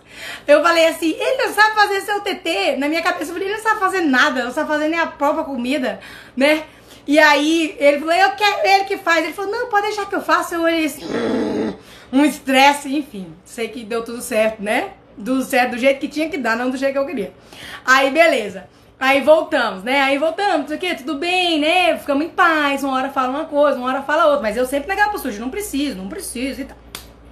E aí, é, depois de muita evolução, muito tempo, o Tomás melhorou muito, mudou muita coisa. Mas ainda tinha algumas questões, sabe? E uma das questões dele, do Tomás, ele tinha um. Como que eu vou falar? Ele tinha, assim, uma dificuldade muito não era, não era com a comida, ele não, não gostava de comer. Ele não queria comer. Sabe? Você fazia as coisas pra ele comer, ele não comia. Eu comia um pouquinho, já falava, tô cheio, e chorava. Em grande parte porque eu caguei toda na introdução alimentar dele, né? Foi uma péssima, gente, foi uma péssima pessoa. Aprendi tudo tarde demais. E aí, mas em parte porque ele tinha essa dificuldade. E aí um dia eu fui fazer essa constelação. Foi num encontro, no workshop, que já tinha aqui na minha casa. Aí eu já tava trabalhando, já tinha terminado meu curso e tal. Aí eu fui fazer aqui, eu falei, bom, vou ver essa história do Tomás, né, com a comida, vai que, né, tem alguma coisa ali e tal. E aí fui, aí meu pai tava aqui, foi o dia que meu pai participou, minha mãe do workshop, foi o único que eles vieram até hoje. E aí, que mais? O funcionário do mercado também, que é da família, o branco também tava. A minha irmã também tava, só não tava meu irmão. E eu, né? E aí eu fui e coloquei, sabe? Coloquei o Tomás, a comida, gente. O que, que apareceu de novo? Ainda exclusão do pai. E aí o que, que aconteceu? Quando eu coloquei o Tomás e eu senti que devia colocar o pai, O Tomás abaixou assim. E ele ficou com tanta vergonha, era uma vergonha. Ah, não, aí eu errei. Não era a comida, não. Não era comida. O que, que tinha acontecido? Deixa eu falar de novo pra explicar. É porque eu não lembro. É... Depois ele melhorou a comida por causa disso, mas não foi a comida que eu constelei. O que, que eu fui olhar? Um dia, meu pai tava conversando com a mãe de uma coleguinha do Tomás. E aí ele mostrou a foto. Ele falou: Tomás, quem que é esse homem aqui? Aí o Tomás falou: Não sei. E aí o meu pai falou: Ai, como não sabe? Uai, você sabe sim, olha aqui. Ele falou: Não sei, não sei. E aí meu pai percebeu que ele tava com essa resistência, com essa dificuldade. Falei, gente, mas eu já incluí, já concordei, não tem mais o que fazer. Aí depois, meu pai falou com o Tomás sozinho de novo. Tomás, quem é esse homem aqui? Não sei. Tomás, você não sabe esse homem aqui, Tomás. Ele é importante, você não sabe? Não sei. Aí meu pai trocou a foto pra ver se ele não tava conhecendo a foto, né? E esse aqui? Não sei, não sei. Começou a chorar. Aí eu falei, bom, ainda tem alguma coisa ali. Aí o que acontece? No dia do workshop, como tava a família em peso aqui, eu senti um impulso, eu nem ia fazer isso, mas eu senti um impulso de colocar ele diante do pai. Foi assim. Aí eu coloquei ele coloquei um representante pro pai dele. Gente, o Tomás fazia assim, fazia assim, virou de costas. Eu não sei se o Alfredo tá aqui. Foi o Alfredo que representou ele. Ai, cara, seria tão legal se o Alfredo tivesse aqui. Mas capaz que não vai estar. Tá. Ele virou de costas assim, ó, e ficou quietinho lá no canto. E aí eu falei: O que, que você sente aí? Ele falou: Vergonha muita vergonha. E aquilo eu arrepiava, né? Que eu era consteladora, mas eu tava olhando para algo do meu filho. Falei, vergonha do quê? Foi vergonha dele, de olhar para ele. Aí eu senti, ah, quem tava mais? Minha tia. Minha tia também tava aqui, só tava faltando meu irmão mesmo. E aí eu peguei e falei, bom, aí eu coloquei um representante para mim. E aí eu fui, aí a hora que eu coloquei um representante para mim, eu falei, olha eu querendo, né? Olha eu querendo colocar uma outra pessoa para falar o que eu tenho que falar, né? que, que eu fiz? Agachei, falei, Tomás, ele é o seu pai.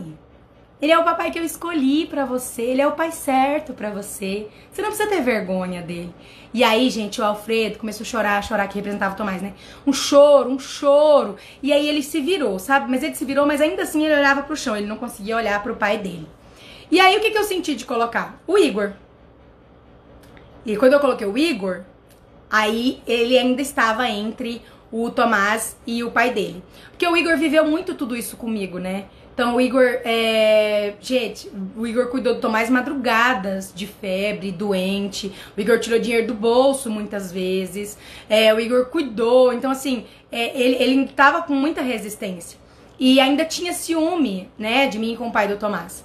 E aí eu lembro que eu falei, coloquei, falei, olha, você é o homem que eu escolho agora, né? Ele tem um lugar, tal, e a gente olhou para isso. Aí, o representante do Tomás já sorria, sabe? Ele olhava assim, mas ele ainda não conseguia ir. O que, que eu senti? De pôr a família inteira. Que eu falei, por que, que eu tive esse impulso de olhar para isso agora? É porque tá a família inteira aqui. Gente, pus todo mundo. Porque todo mundo rejeita o pai do Tomás na minha família, né? Rejeitava. Aí eu pus meu pai, pus minha mãe, pus a minha irmã, pus a minha tia, pus até um representante pro meu irmão. Pus todo mundo para olhar pro Tomás e pro pai dele. Gente, se vocês veem a cara do povo, aí eu fui pondo um por um para falar, sabe? Eu pus meu pai para falar. Pro pai do Tomás, né? Você tem um lugar. Ele é o seu filho e eu respeito isso. Pelo Tomás, eu respeito isso. Você nos deu ele. Sabe as palavras assim, né, que vinham. E aí meu pai falou. A minha mãe hum, com o queixo duro, sabe? Pelo Tomás. Mas falou. Aí a minha irmã chorou demais, mas falou também. A minha tia que não queria falar. Começava a rir, ela. É, é, é. Eu falei, pode falar, sim, senhor. Aí todos nós falamos, até o funcionário do mercado, gente, já tinha pegado essa dor nossa, sabe? Até ele teve dificuldade de falar e respeitar o lugar do pai do Tomás. Pra você ter uma noção, como é que a criança não ia ter vergonha do pai dela? Por quê? Porque internamente todos tínhamos vergonha do pai dela. E depois, conversando, a gente encontrou um ponto em comum. Teve uma época que o pai dele começava a postar uns vídeos engraçados na internet, sabe? Assim, super engraçado. Muito engraçado. Aí a família inteira minha tinha ele nas redes sociais. Eu já não tinha que eu não era besta, que eu não sou bocó de pôr o precipício pra eu mesma cair, né? Eu vou seguir para quê? Para caçar confusão de sair da postura. Eu, não é possível que eu sou tão besta. Aí esse tudo seguia ele, né? E esse ficava julgando e vendo. Então, assim, eles tinham. Aí a, o sentimento de todo mundo era de vergonha. Sabe assim, quando alguém posta um vídeo e aí você fala, nossa, que vergonha alheia que esse vídeo? Era meio que isso. Então todo mundo tinha essa, essa, essa vergonha do alheia do pai do Tomás. E o Tomás tinha vergonha de ser filho dele. Então, internamente, ele não queria sumir para nós, olhar nos nossos olhos e falar: Eu sou filho daquele homem que vocês criticam, que vocês zombam, que vocês rejeitam. Sabe? Que vocês riem da, dele. Então, assim, ele tinha umas micagens, o Tomás, igualzinho, igualzinho, gente, igualzinho. Uma vez o Tomás falou pra mim assim, mamãe, a minha vida é meu vô, chocolate e videogame. E se tem uma coisa que eu era amiga do pai do Tomás e eu criticava, era o amor dele por videogame. Você não vai fazer nada da sua vida, só fica nesse videogame. Coincidentemente, ou não, era a mesma coisa que eu criticava no meu irmão. né? Pois, mudaram? Não. Então, mas nós fazemos a nossa parte. Aí o que que acontece? Ele falou isso pra mim na minha cara. Mãe, eu. Ai, tá bom, eu não, não. Então, porque eu não tava querendo deixar, né? Ele jogar demais videogame, que eu já tava querendo parar. Eu já falei, não, ele tem tendência de ir pro, pro lado do pai dele. Mal sabia eu que tava condenando ele, né? A fazer isso, exatamente isso. A ficar refém do videogame, igual o pai dele que eu criticava. E o tio também. E aí eu peguei, ele falou mim, mãe, sabe de uma coisa? Quatro anos Tomás tinha. Sabe de uma coisa? A minha vida é o meu vô, chocolate e videogame. Ele falou. Enfim, Aí depois dessa constelação, aí todo mundo se emocionou muito, porque ele conseguiu levantar, ele ainda olhava assim meio cabreiro para todo mundo, sabe? Mas ele conseguiu ir até o pai dele. Todo mundo se emocionou, foi uma constelação linda, todo mundo tava assistindo, se arrepiou, foi assim, muito bonita, sabe? E aí, né, enfim, aí acho que foi aí foi esse último passo aí que a gente deu com relação a concordar e tal. E aí eu falei pra vocês, falei que vocês estão assistindo. Aí a minha tia, minha tia Gislaine, Falava, Jéssica, mas assim, eu, eu ponho lá, eu penso assim, eu falo, gente, que o Tomás não seja assim. Eu falei, ai, tia, não faz isso, assim você me lasca. Eu tô aqui na luta, sabe? Pra passar por cima de tudo, para concordar, para dar um lugar numa, com amor. Você fica vendo e revendo o vídeo. Ela ia, ela punha de novo. Ela disse que assistia e falava assim, não é possível. Não, não tem condição. E voltava o vídeo pra assistir, gente. Eu falei, tia, você para de seguir. Ou então você para de assistir, pelo amor de Deus, não é possível. Enfim. Aí depois melhorou, né? E mudou. Aí eu anotei aqui, porque às vezes eu não lembro, né? Vou tentar falar de cabeça, mas se eu esquecer mais alguma coisa, eu anotei as coisas, todas as coisas que o Tomás melhorou. Primeiro, o Tomás tinha umas febres absurdas. O Tomás tinha febre de 39.3, que a gente dava, sei lá, 7 ml e meia, 8 ml de Novalgina, xarope, e aí dava um banho, e aí dava meia hora, ele tava 39.2 sabe? Caía 0,1 ou às vezes até subia a febre dele. Nada combatia a febre, nada. Banho, pano com álcool, é... remédio, nada. E a minha mãe lá em casa é assim, over remédio, né? Então assim, minha mãe tacava remédio, falava, mãe, essa quantidade é muito. Tacava, não, tem que baixar a febre, porque Deus me livre a febre. Gente, nada parava a febre do menino. Sabe o que, que parou a febre do menino? Aquela raiva que foi embora do meu coração.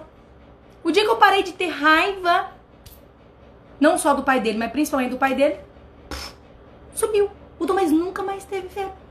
Vocês acreditam nisso? Pode acreditar, é verdade. que mais? Dor de garganta. O Tomás tinha tanta dor de garganta, mas tanta dor de garganta. Ele já chegou a, no mesmo mês, tomar antibiótico duas vezes, sabe? Com dois anos, mais ou menos, dois anos e meio. De repente, nunca mais dor de garganta. É, que mais? O Tomás tinha um medo absurdo de tudo. O Tomás não ia com ninguém. Lembra que eu falei lá do colo, né? Que eu ficava, ai, ele não vai querer ir com ninguém. O Tomás não ia com ninguém que não fosse da família. O Tomás, pra ir pra escola, isso eu nem escrevi na lista aqui, ó. O Tomás chorou seis meses. Seis meses, até acabar a aula. De, de agosto, que ele começou as aulas, até dezembro ele chorou todos os dias. Gritava para não ficar na escola. O Tomás não ia com ninguém, o Tomás não tinha independência, liberdade, assim, de tentar, de subir as coisas, não tinha força do masculino, sabe? O Tomás não sabia vestir a própria roupa, a gente ensinava, ensinava. O Tomás, ele não, ele não. Gente, ele tinha tanta dificuldade, assim, de desenvolvimento, de crescimento. E não era de inteligência, sabe? Era de, de assim, lerdo mesmo, sabe? Igual alguém, que eu não, não vou falar quem, que eu não sou besta. O que que acontece? Eu falava assim, meu filho, aí eu fui concordando, né? Meu filho, se você for meio assim, lentinho, tá tudo bem. As pessoas lentas também têm muito valor, né? E ele foi desenvolvendo, gente, mas foi incrível, assim. O Tomás não dormia sozinho, o Tomás não ia pra casa de amiguinho, o amiguinho tinha vindo pra casa dele e ele só gostava de um amiguinho, não gostava de mais nenhum outro. Lembra que ele brigava com todo mundo, agredia, né? Mordia as pessoas, também isso parou. É, o Tomás tinha dificuldade de socialização, então assim, ele era agressivo com as pessoas, ele não gostava de, sei lá, não dividir os brinquedos dele é, não era amigável, ele não era gentil com as pessoas, só com a gente. O Tomás não vinha até mim. Sempre que ele tinha dificuldade, ele ia no vô. Ele ia no meu pai, ou ele ia na minha mãe, ele nunca vinha pra mim. Eu sempre falava assim, mas parece que ele não é meu. Uai, Parece que não sobra o meu filho para mim, mas não é. É porque ele não vinha até mim porque a maior resistência, a maior revolta, a maior raiva era minha. Eu rejeitava muito o pai dele. Então, se ele caía, por exemplo, ele pedia ajuda de qualquer pessoa menos de mim.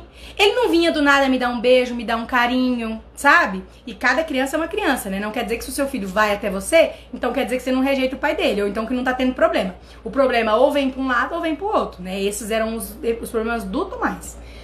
É. que mais?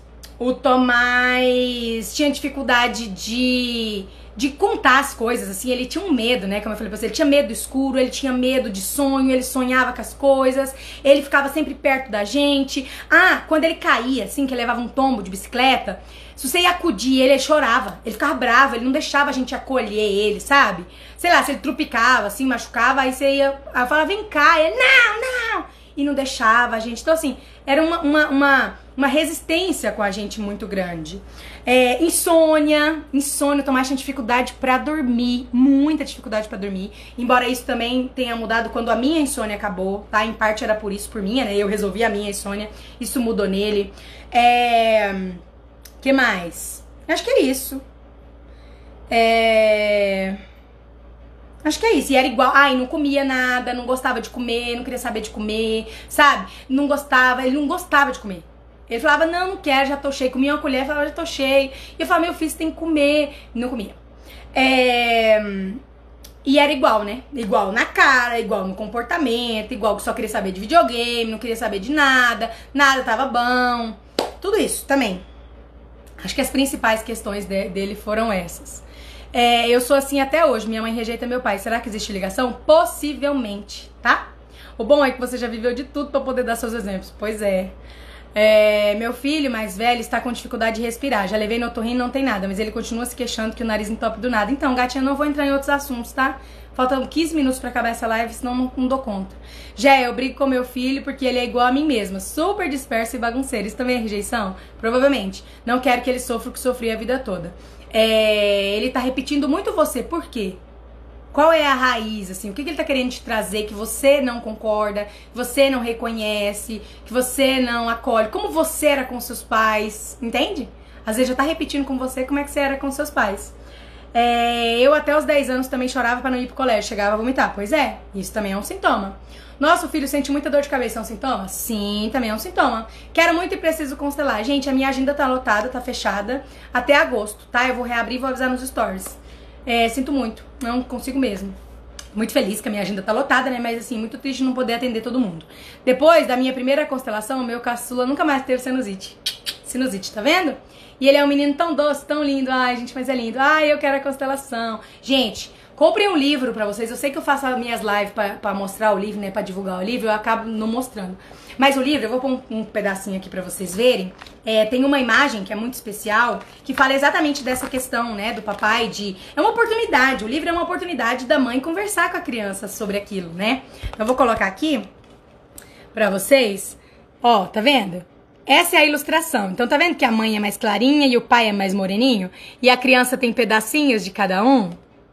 E aí esse trechinho diz assim: Eu vim do papai e da mamãe. Sou fruto do amor deles. E independente do que aconteça, eu sou a vida que eles me deram juntos. Sou metade o papai e metade a mamãe.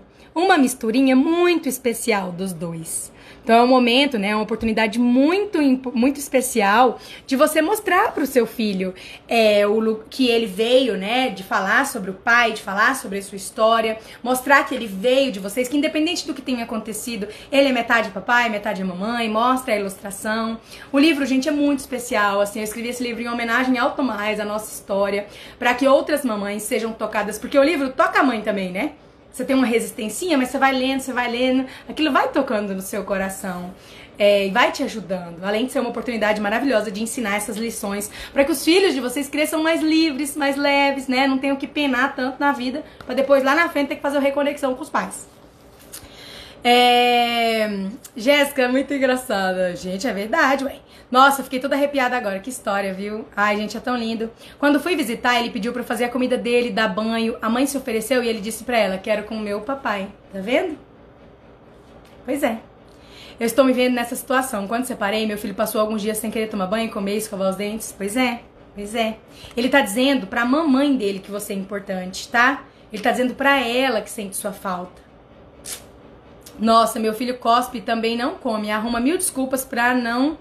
Pois é, pra não comer. Socorro, exatamente. Socorro mesmo. Vai assistir meus conteúdos aqui. E comprar meu livro. Gente, vocês ajudam, vocês ajudam, né? Comprar o livro. Olha só esse sistema stand-up da Jéssica. Gente poderia ser comediante fácil, só que aí eu não podia ter postura, né? Porque eu, eu um comediante que não pode julgar, não pode criticar, não pode ter dó, não pode zombar das pessoas, não pode estar num pedestal, não pode, não sei o que, que eu ia poder fazer. A gente pede para passar vergonha. Pois é, pois é, pede não, implora, né? Tô rindo muito. Vixe, tão eu, que ódio, né? Ai, que, que Maravilhoso. Ai, Alininha, que bom que você tá aí, tô mais lindo. Tô me emocionando muito nessa live, querendo Deus Pai. Ai, que bom. Meu filho cospe em todos, que fácil, Jesus. Provavelmente é por isso. Você não falou do pai dele até agora. Qual é a relação de vocês? Como você olha pro papai dele? Hã? Será que é com cara de nojo, talvez? Minha mãe fala que eu e minha irmã mordia todo mundo também. Aí, ó. As outras crianças mordiam muito nós também. Tá vendo? Também é dificuldade em relação ao pai, né? faz tudo errado. Que bom, quando a gente descobre que a gente faz errado, quer dizer que tem o que consertar. Eu sempre falo isso. Já pensou se você chegasse aqui e percebesse que todos os problemas que você tem não tem como mudar? Que você já faz tudo certo e mesmo assim a vida tá uma bostinha? Então, se tá errado, quer dizer que tem caminho de solução, entendeu? É ótimo. Ótimo. Fala, eu faço tudo errado. Maravilha. Que agora é só fazer certo. Ai, eu amo você falando Igo. Gente, eu nem sabia que eu falava Igo até vocês perceberem. Foi a Rose e vocês que falaram aquele dia. Já vi esse filme, mas casados. Também, gente, acontece, tá? No caso do Igor, a mãe dele mantinha ela muito na esfera dele. É, rejeitava, excluía o pai, e eles são casados e eles se dão super bem. E ainda assim, ela tinha uma. O Igor tinha uma dificuldade, ela não permitia nem a pau o Igor ir até o pai dele tá? Claro que inconscientemente, né? Eu agiria do mesmo jeito se fosse eu no seu lugar, tenho certeza. Provavelmente, né, Rose? Jé, você percebeu que escreveu meu filho como se fosse só seu. Ah, lá em cima, né? Tem um link de vendas. Obrigada, Lu, por responder. Já briguei muito com o pai do meu filho. Com isso, ele se afastou. E agora a relação dos dois está abalada. Meu filho acaba não procurando o pai. Como mudar isso? Bom, você vai fazer a sua parte, como eu falei. Assiste o começo da live. Depois eu, fa eu falei, já respondi, tá? Jéssica, diz o nome do seu livro. Gente, é, o livro não tem outras livrarias para comprar, tá? Tem que ser ou no link dos stories ou no link da minha bio. E essa semana, até segunda-feira, vocês vão poder comprar e receber o livro autografado e com frete grátis. O pior é que lá tem piscina mesmo e videogame, mais tranquila. Eu prefiro perto do pai. Gente, é engraçado demais como que o exemplo vem certeiro, né? O pessoal do Passos, tem hora que eu falo uma coisa, ele fala assim: não é possível, Jéssica, essa sua percepção. Se tem uma coisa que eu sou boa, é nas percepções, sabe? Se tem uma coisa que eu sou boa, modéstia as favas, é nesse negócio dessa constelação familiar. É, eu prefiro ele perto do pai. Não sei não, não sei não. Não comprei muito essa ideia aí não, viu? Mas se é assim, então tá bom. É, que mais? Deixa eu ver se tem mais um comentário aqui para finalizar a live. É, Jé, estão perguntando seu livro, fala que o link tá na bio. Obrigada, Betinha, já falei. Aguarda até agosto. Enquanto isso, vou acompanhando você, uma querida linda e divertida. Fique muito à vontade aqui no meu perfil, é pra vocês, tá, Alessandra? Alexandra, não sei como que fala, né? É, alergia alimentar tem alguma coisa a ver? Pode ser, tá? É, normalmente é uma dificuldade com alguém próximo a alergia, ou com a ver com a mãe, ou com a mãe da mãe. Tem algumas questões aí pode ser sistêmico sim. Então eu tenho que fazer uma autoconstelação todo dia? Não, você analisa a sua postura o tempo inteiro, né? Você, é vigilância constante, sabe? Nem pensamento. Aí você vai ajeitando sua postura. Vai, aos poucos fica mais fácil. Contou minha história toda, misericórdia. Pois é. Pois é. É, Jéssica, quero te indicar um tema de live. Como diferenciar a vontade de ser mãe e o sonho da carência? Será que eu quero ser mãe e quero tapar algum buraco? Provavelmente, tá? Isso acontece bastante. A gente quer que a, a, gente espera que os nossos filhos tenham as nossas moedas. E esse é um dos efeitos de não tomar os pais, de não tomar o pai. A mulher, quando ela cresce, ela quer se relacionar. As meninas do passo estão aí que não me deixam mentir. A pessoa vai buscar quem no relacionamento? Quem, Rose? Quem, Eliane? Canguçu? Quem. Deixa eu lembrar agora o nome das meninas. Quem Solange? Quem. Hum? Quem? Quem que você tava buscando mais o pai aí? Quem Mari Deluca?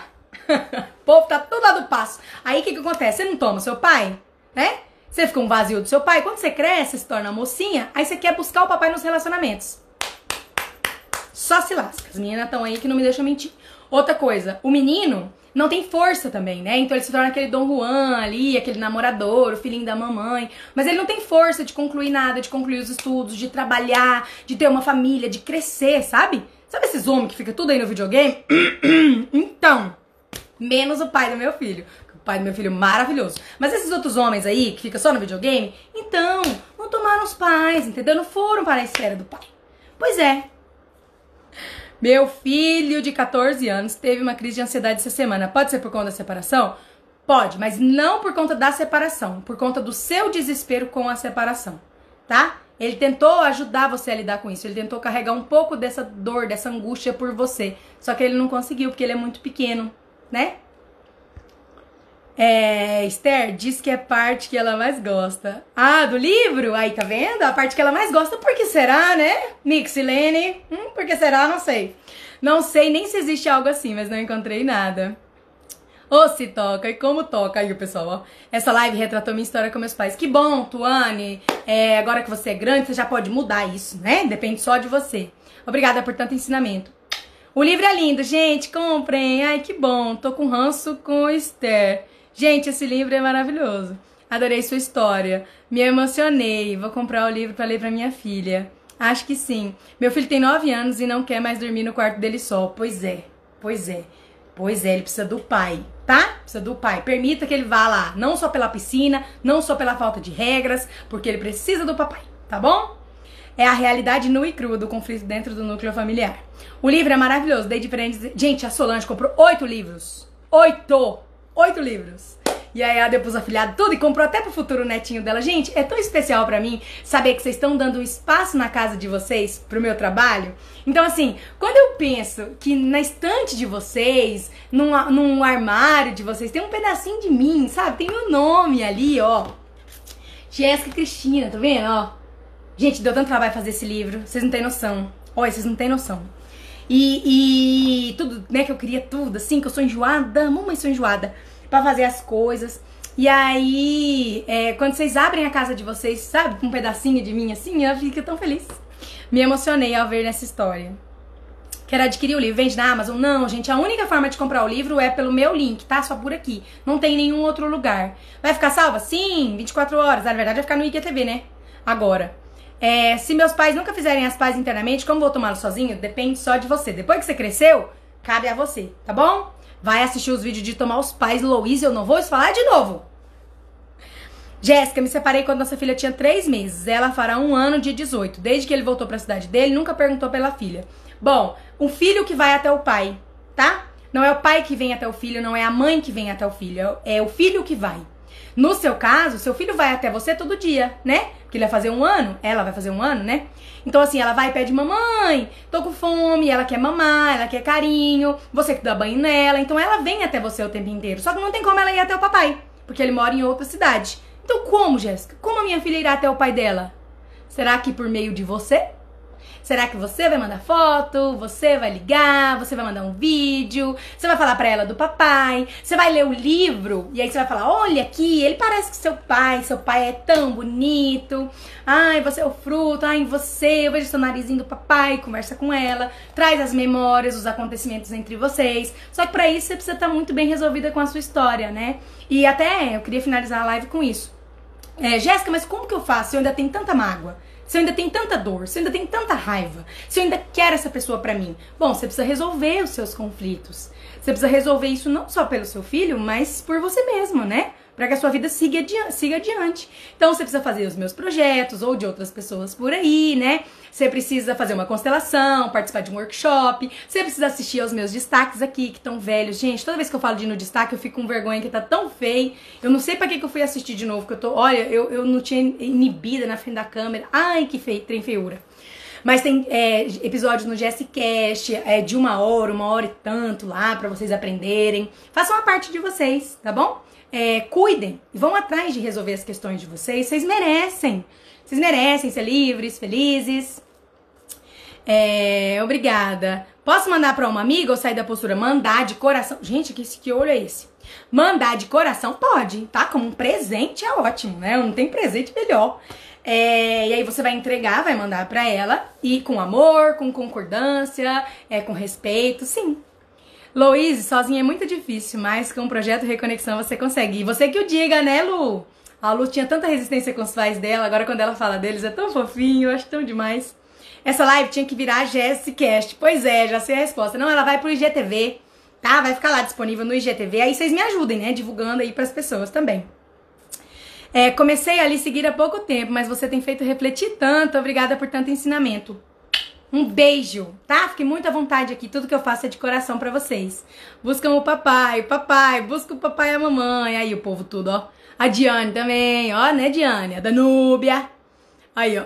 A Vanessa, a Deusinha. O irmão, no caso da Deusinha, a Deusinha é igualzinho eu. A Deusinha também percebeu que o um do mais problema, o boy que ela tinha mais problema era o irmão. Sabe assim, ó, a encarnação do irmão que nem morreu.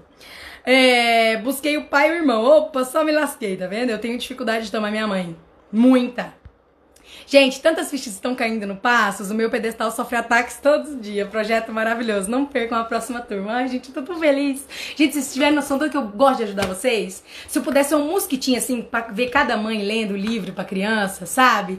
É, se eu pudesse, ai, se eu pudesse enfiar na cabeça de vocês, assim, fazer assim, trrr, enfiar aqui dentro, sabe? O caminho pra vida de vocês ser mais leve, mais tranquila, mais feliz. Se eu pudesse, eu fazia. Sério. Dei o livro de presente aí, ó. O pai da minha filha nunca procurou, eu tentei muito, mas ela já não quer mais. Então tem dois anos que eles não se falam. Bom, ela não quer mais porque é isso que você gostaria que ela fizesse.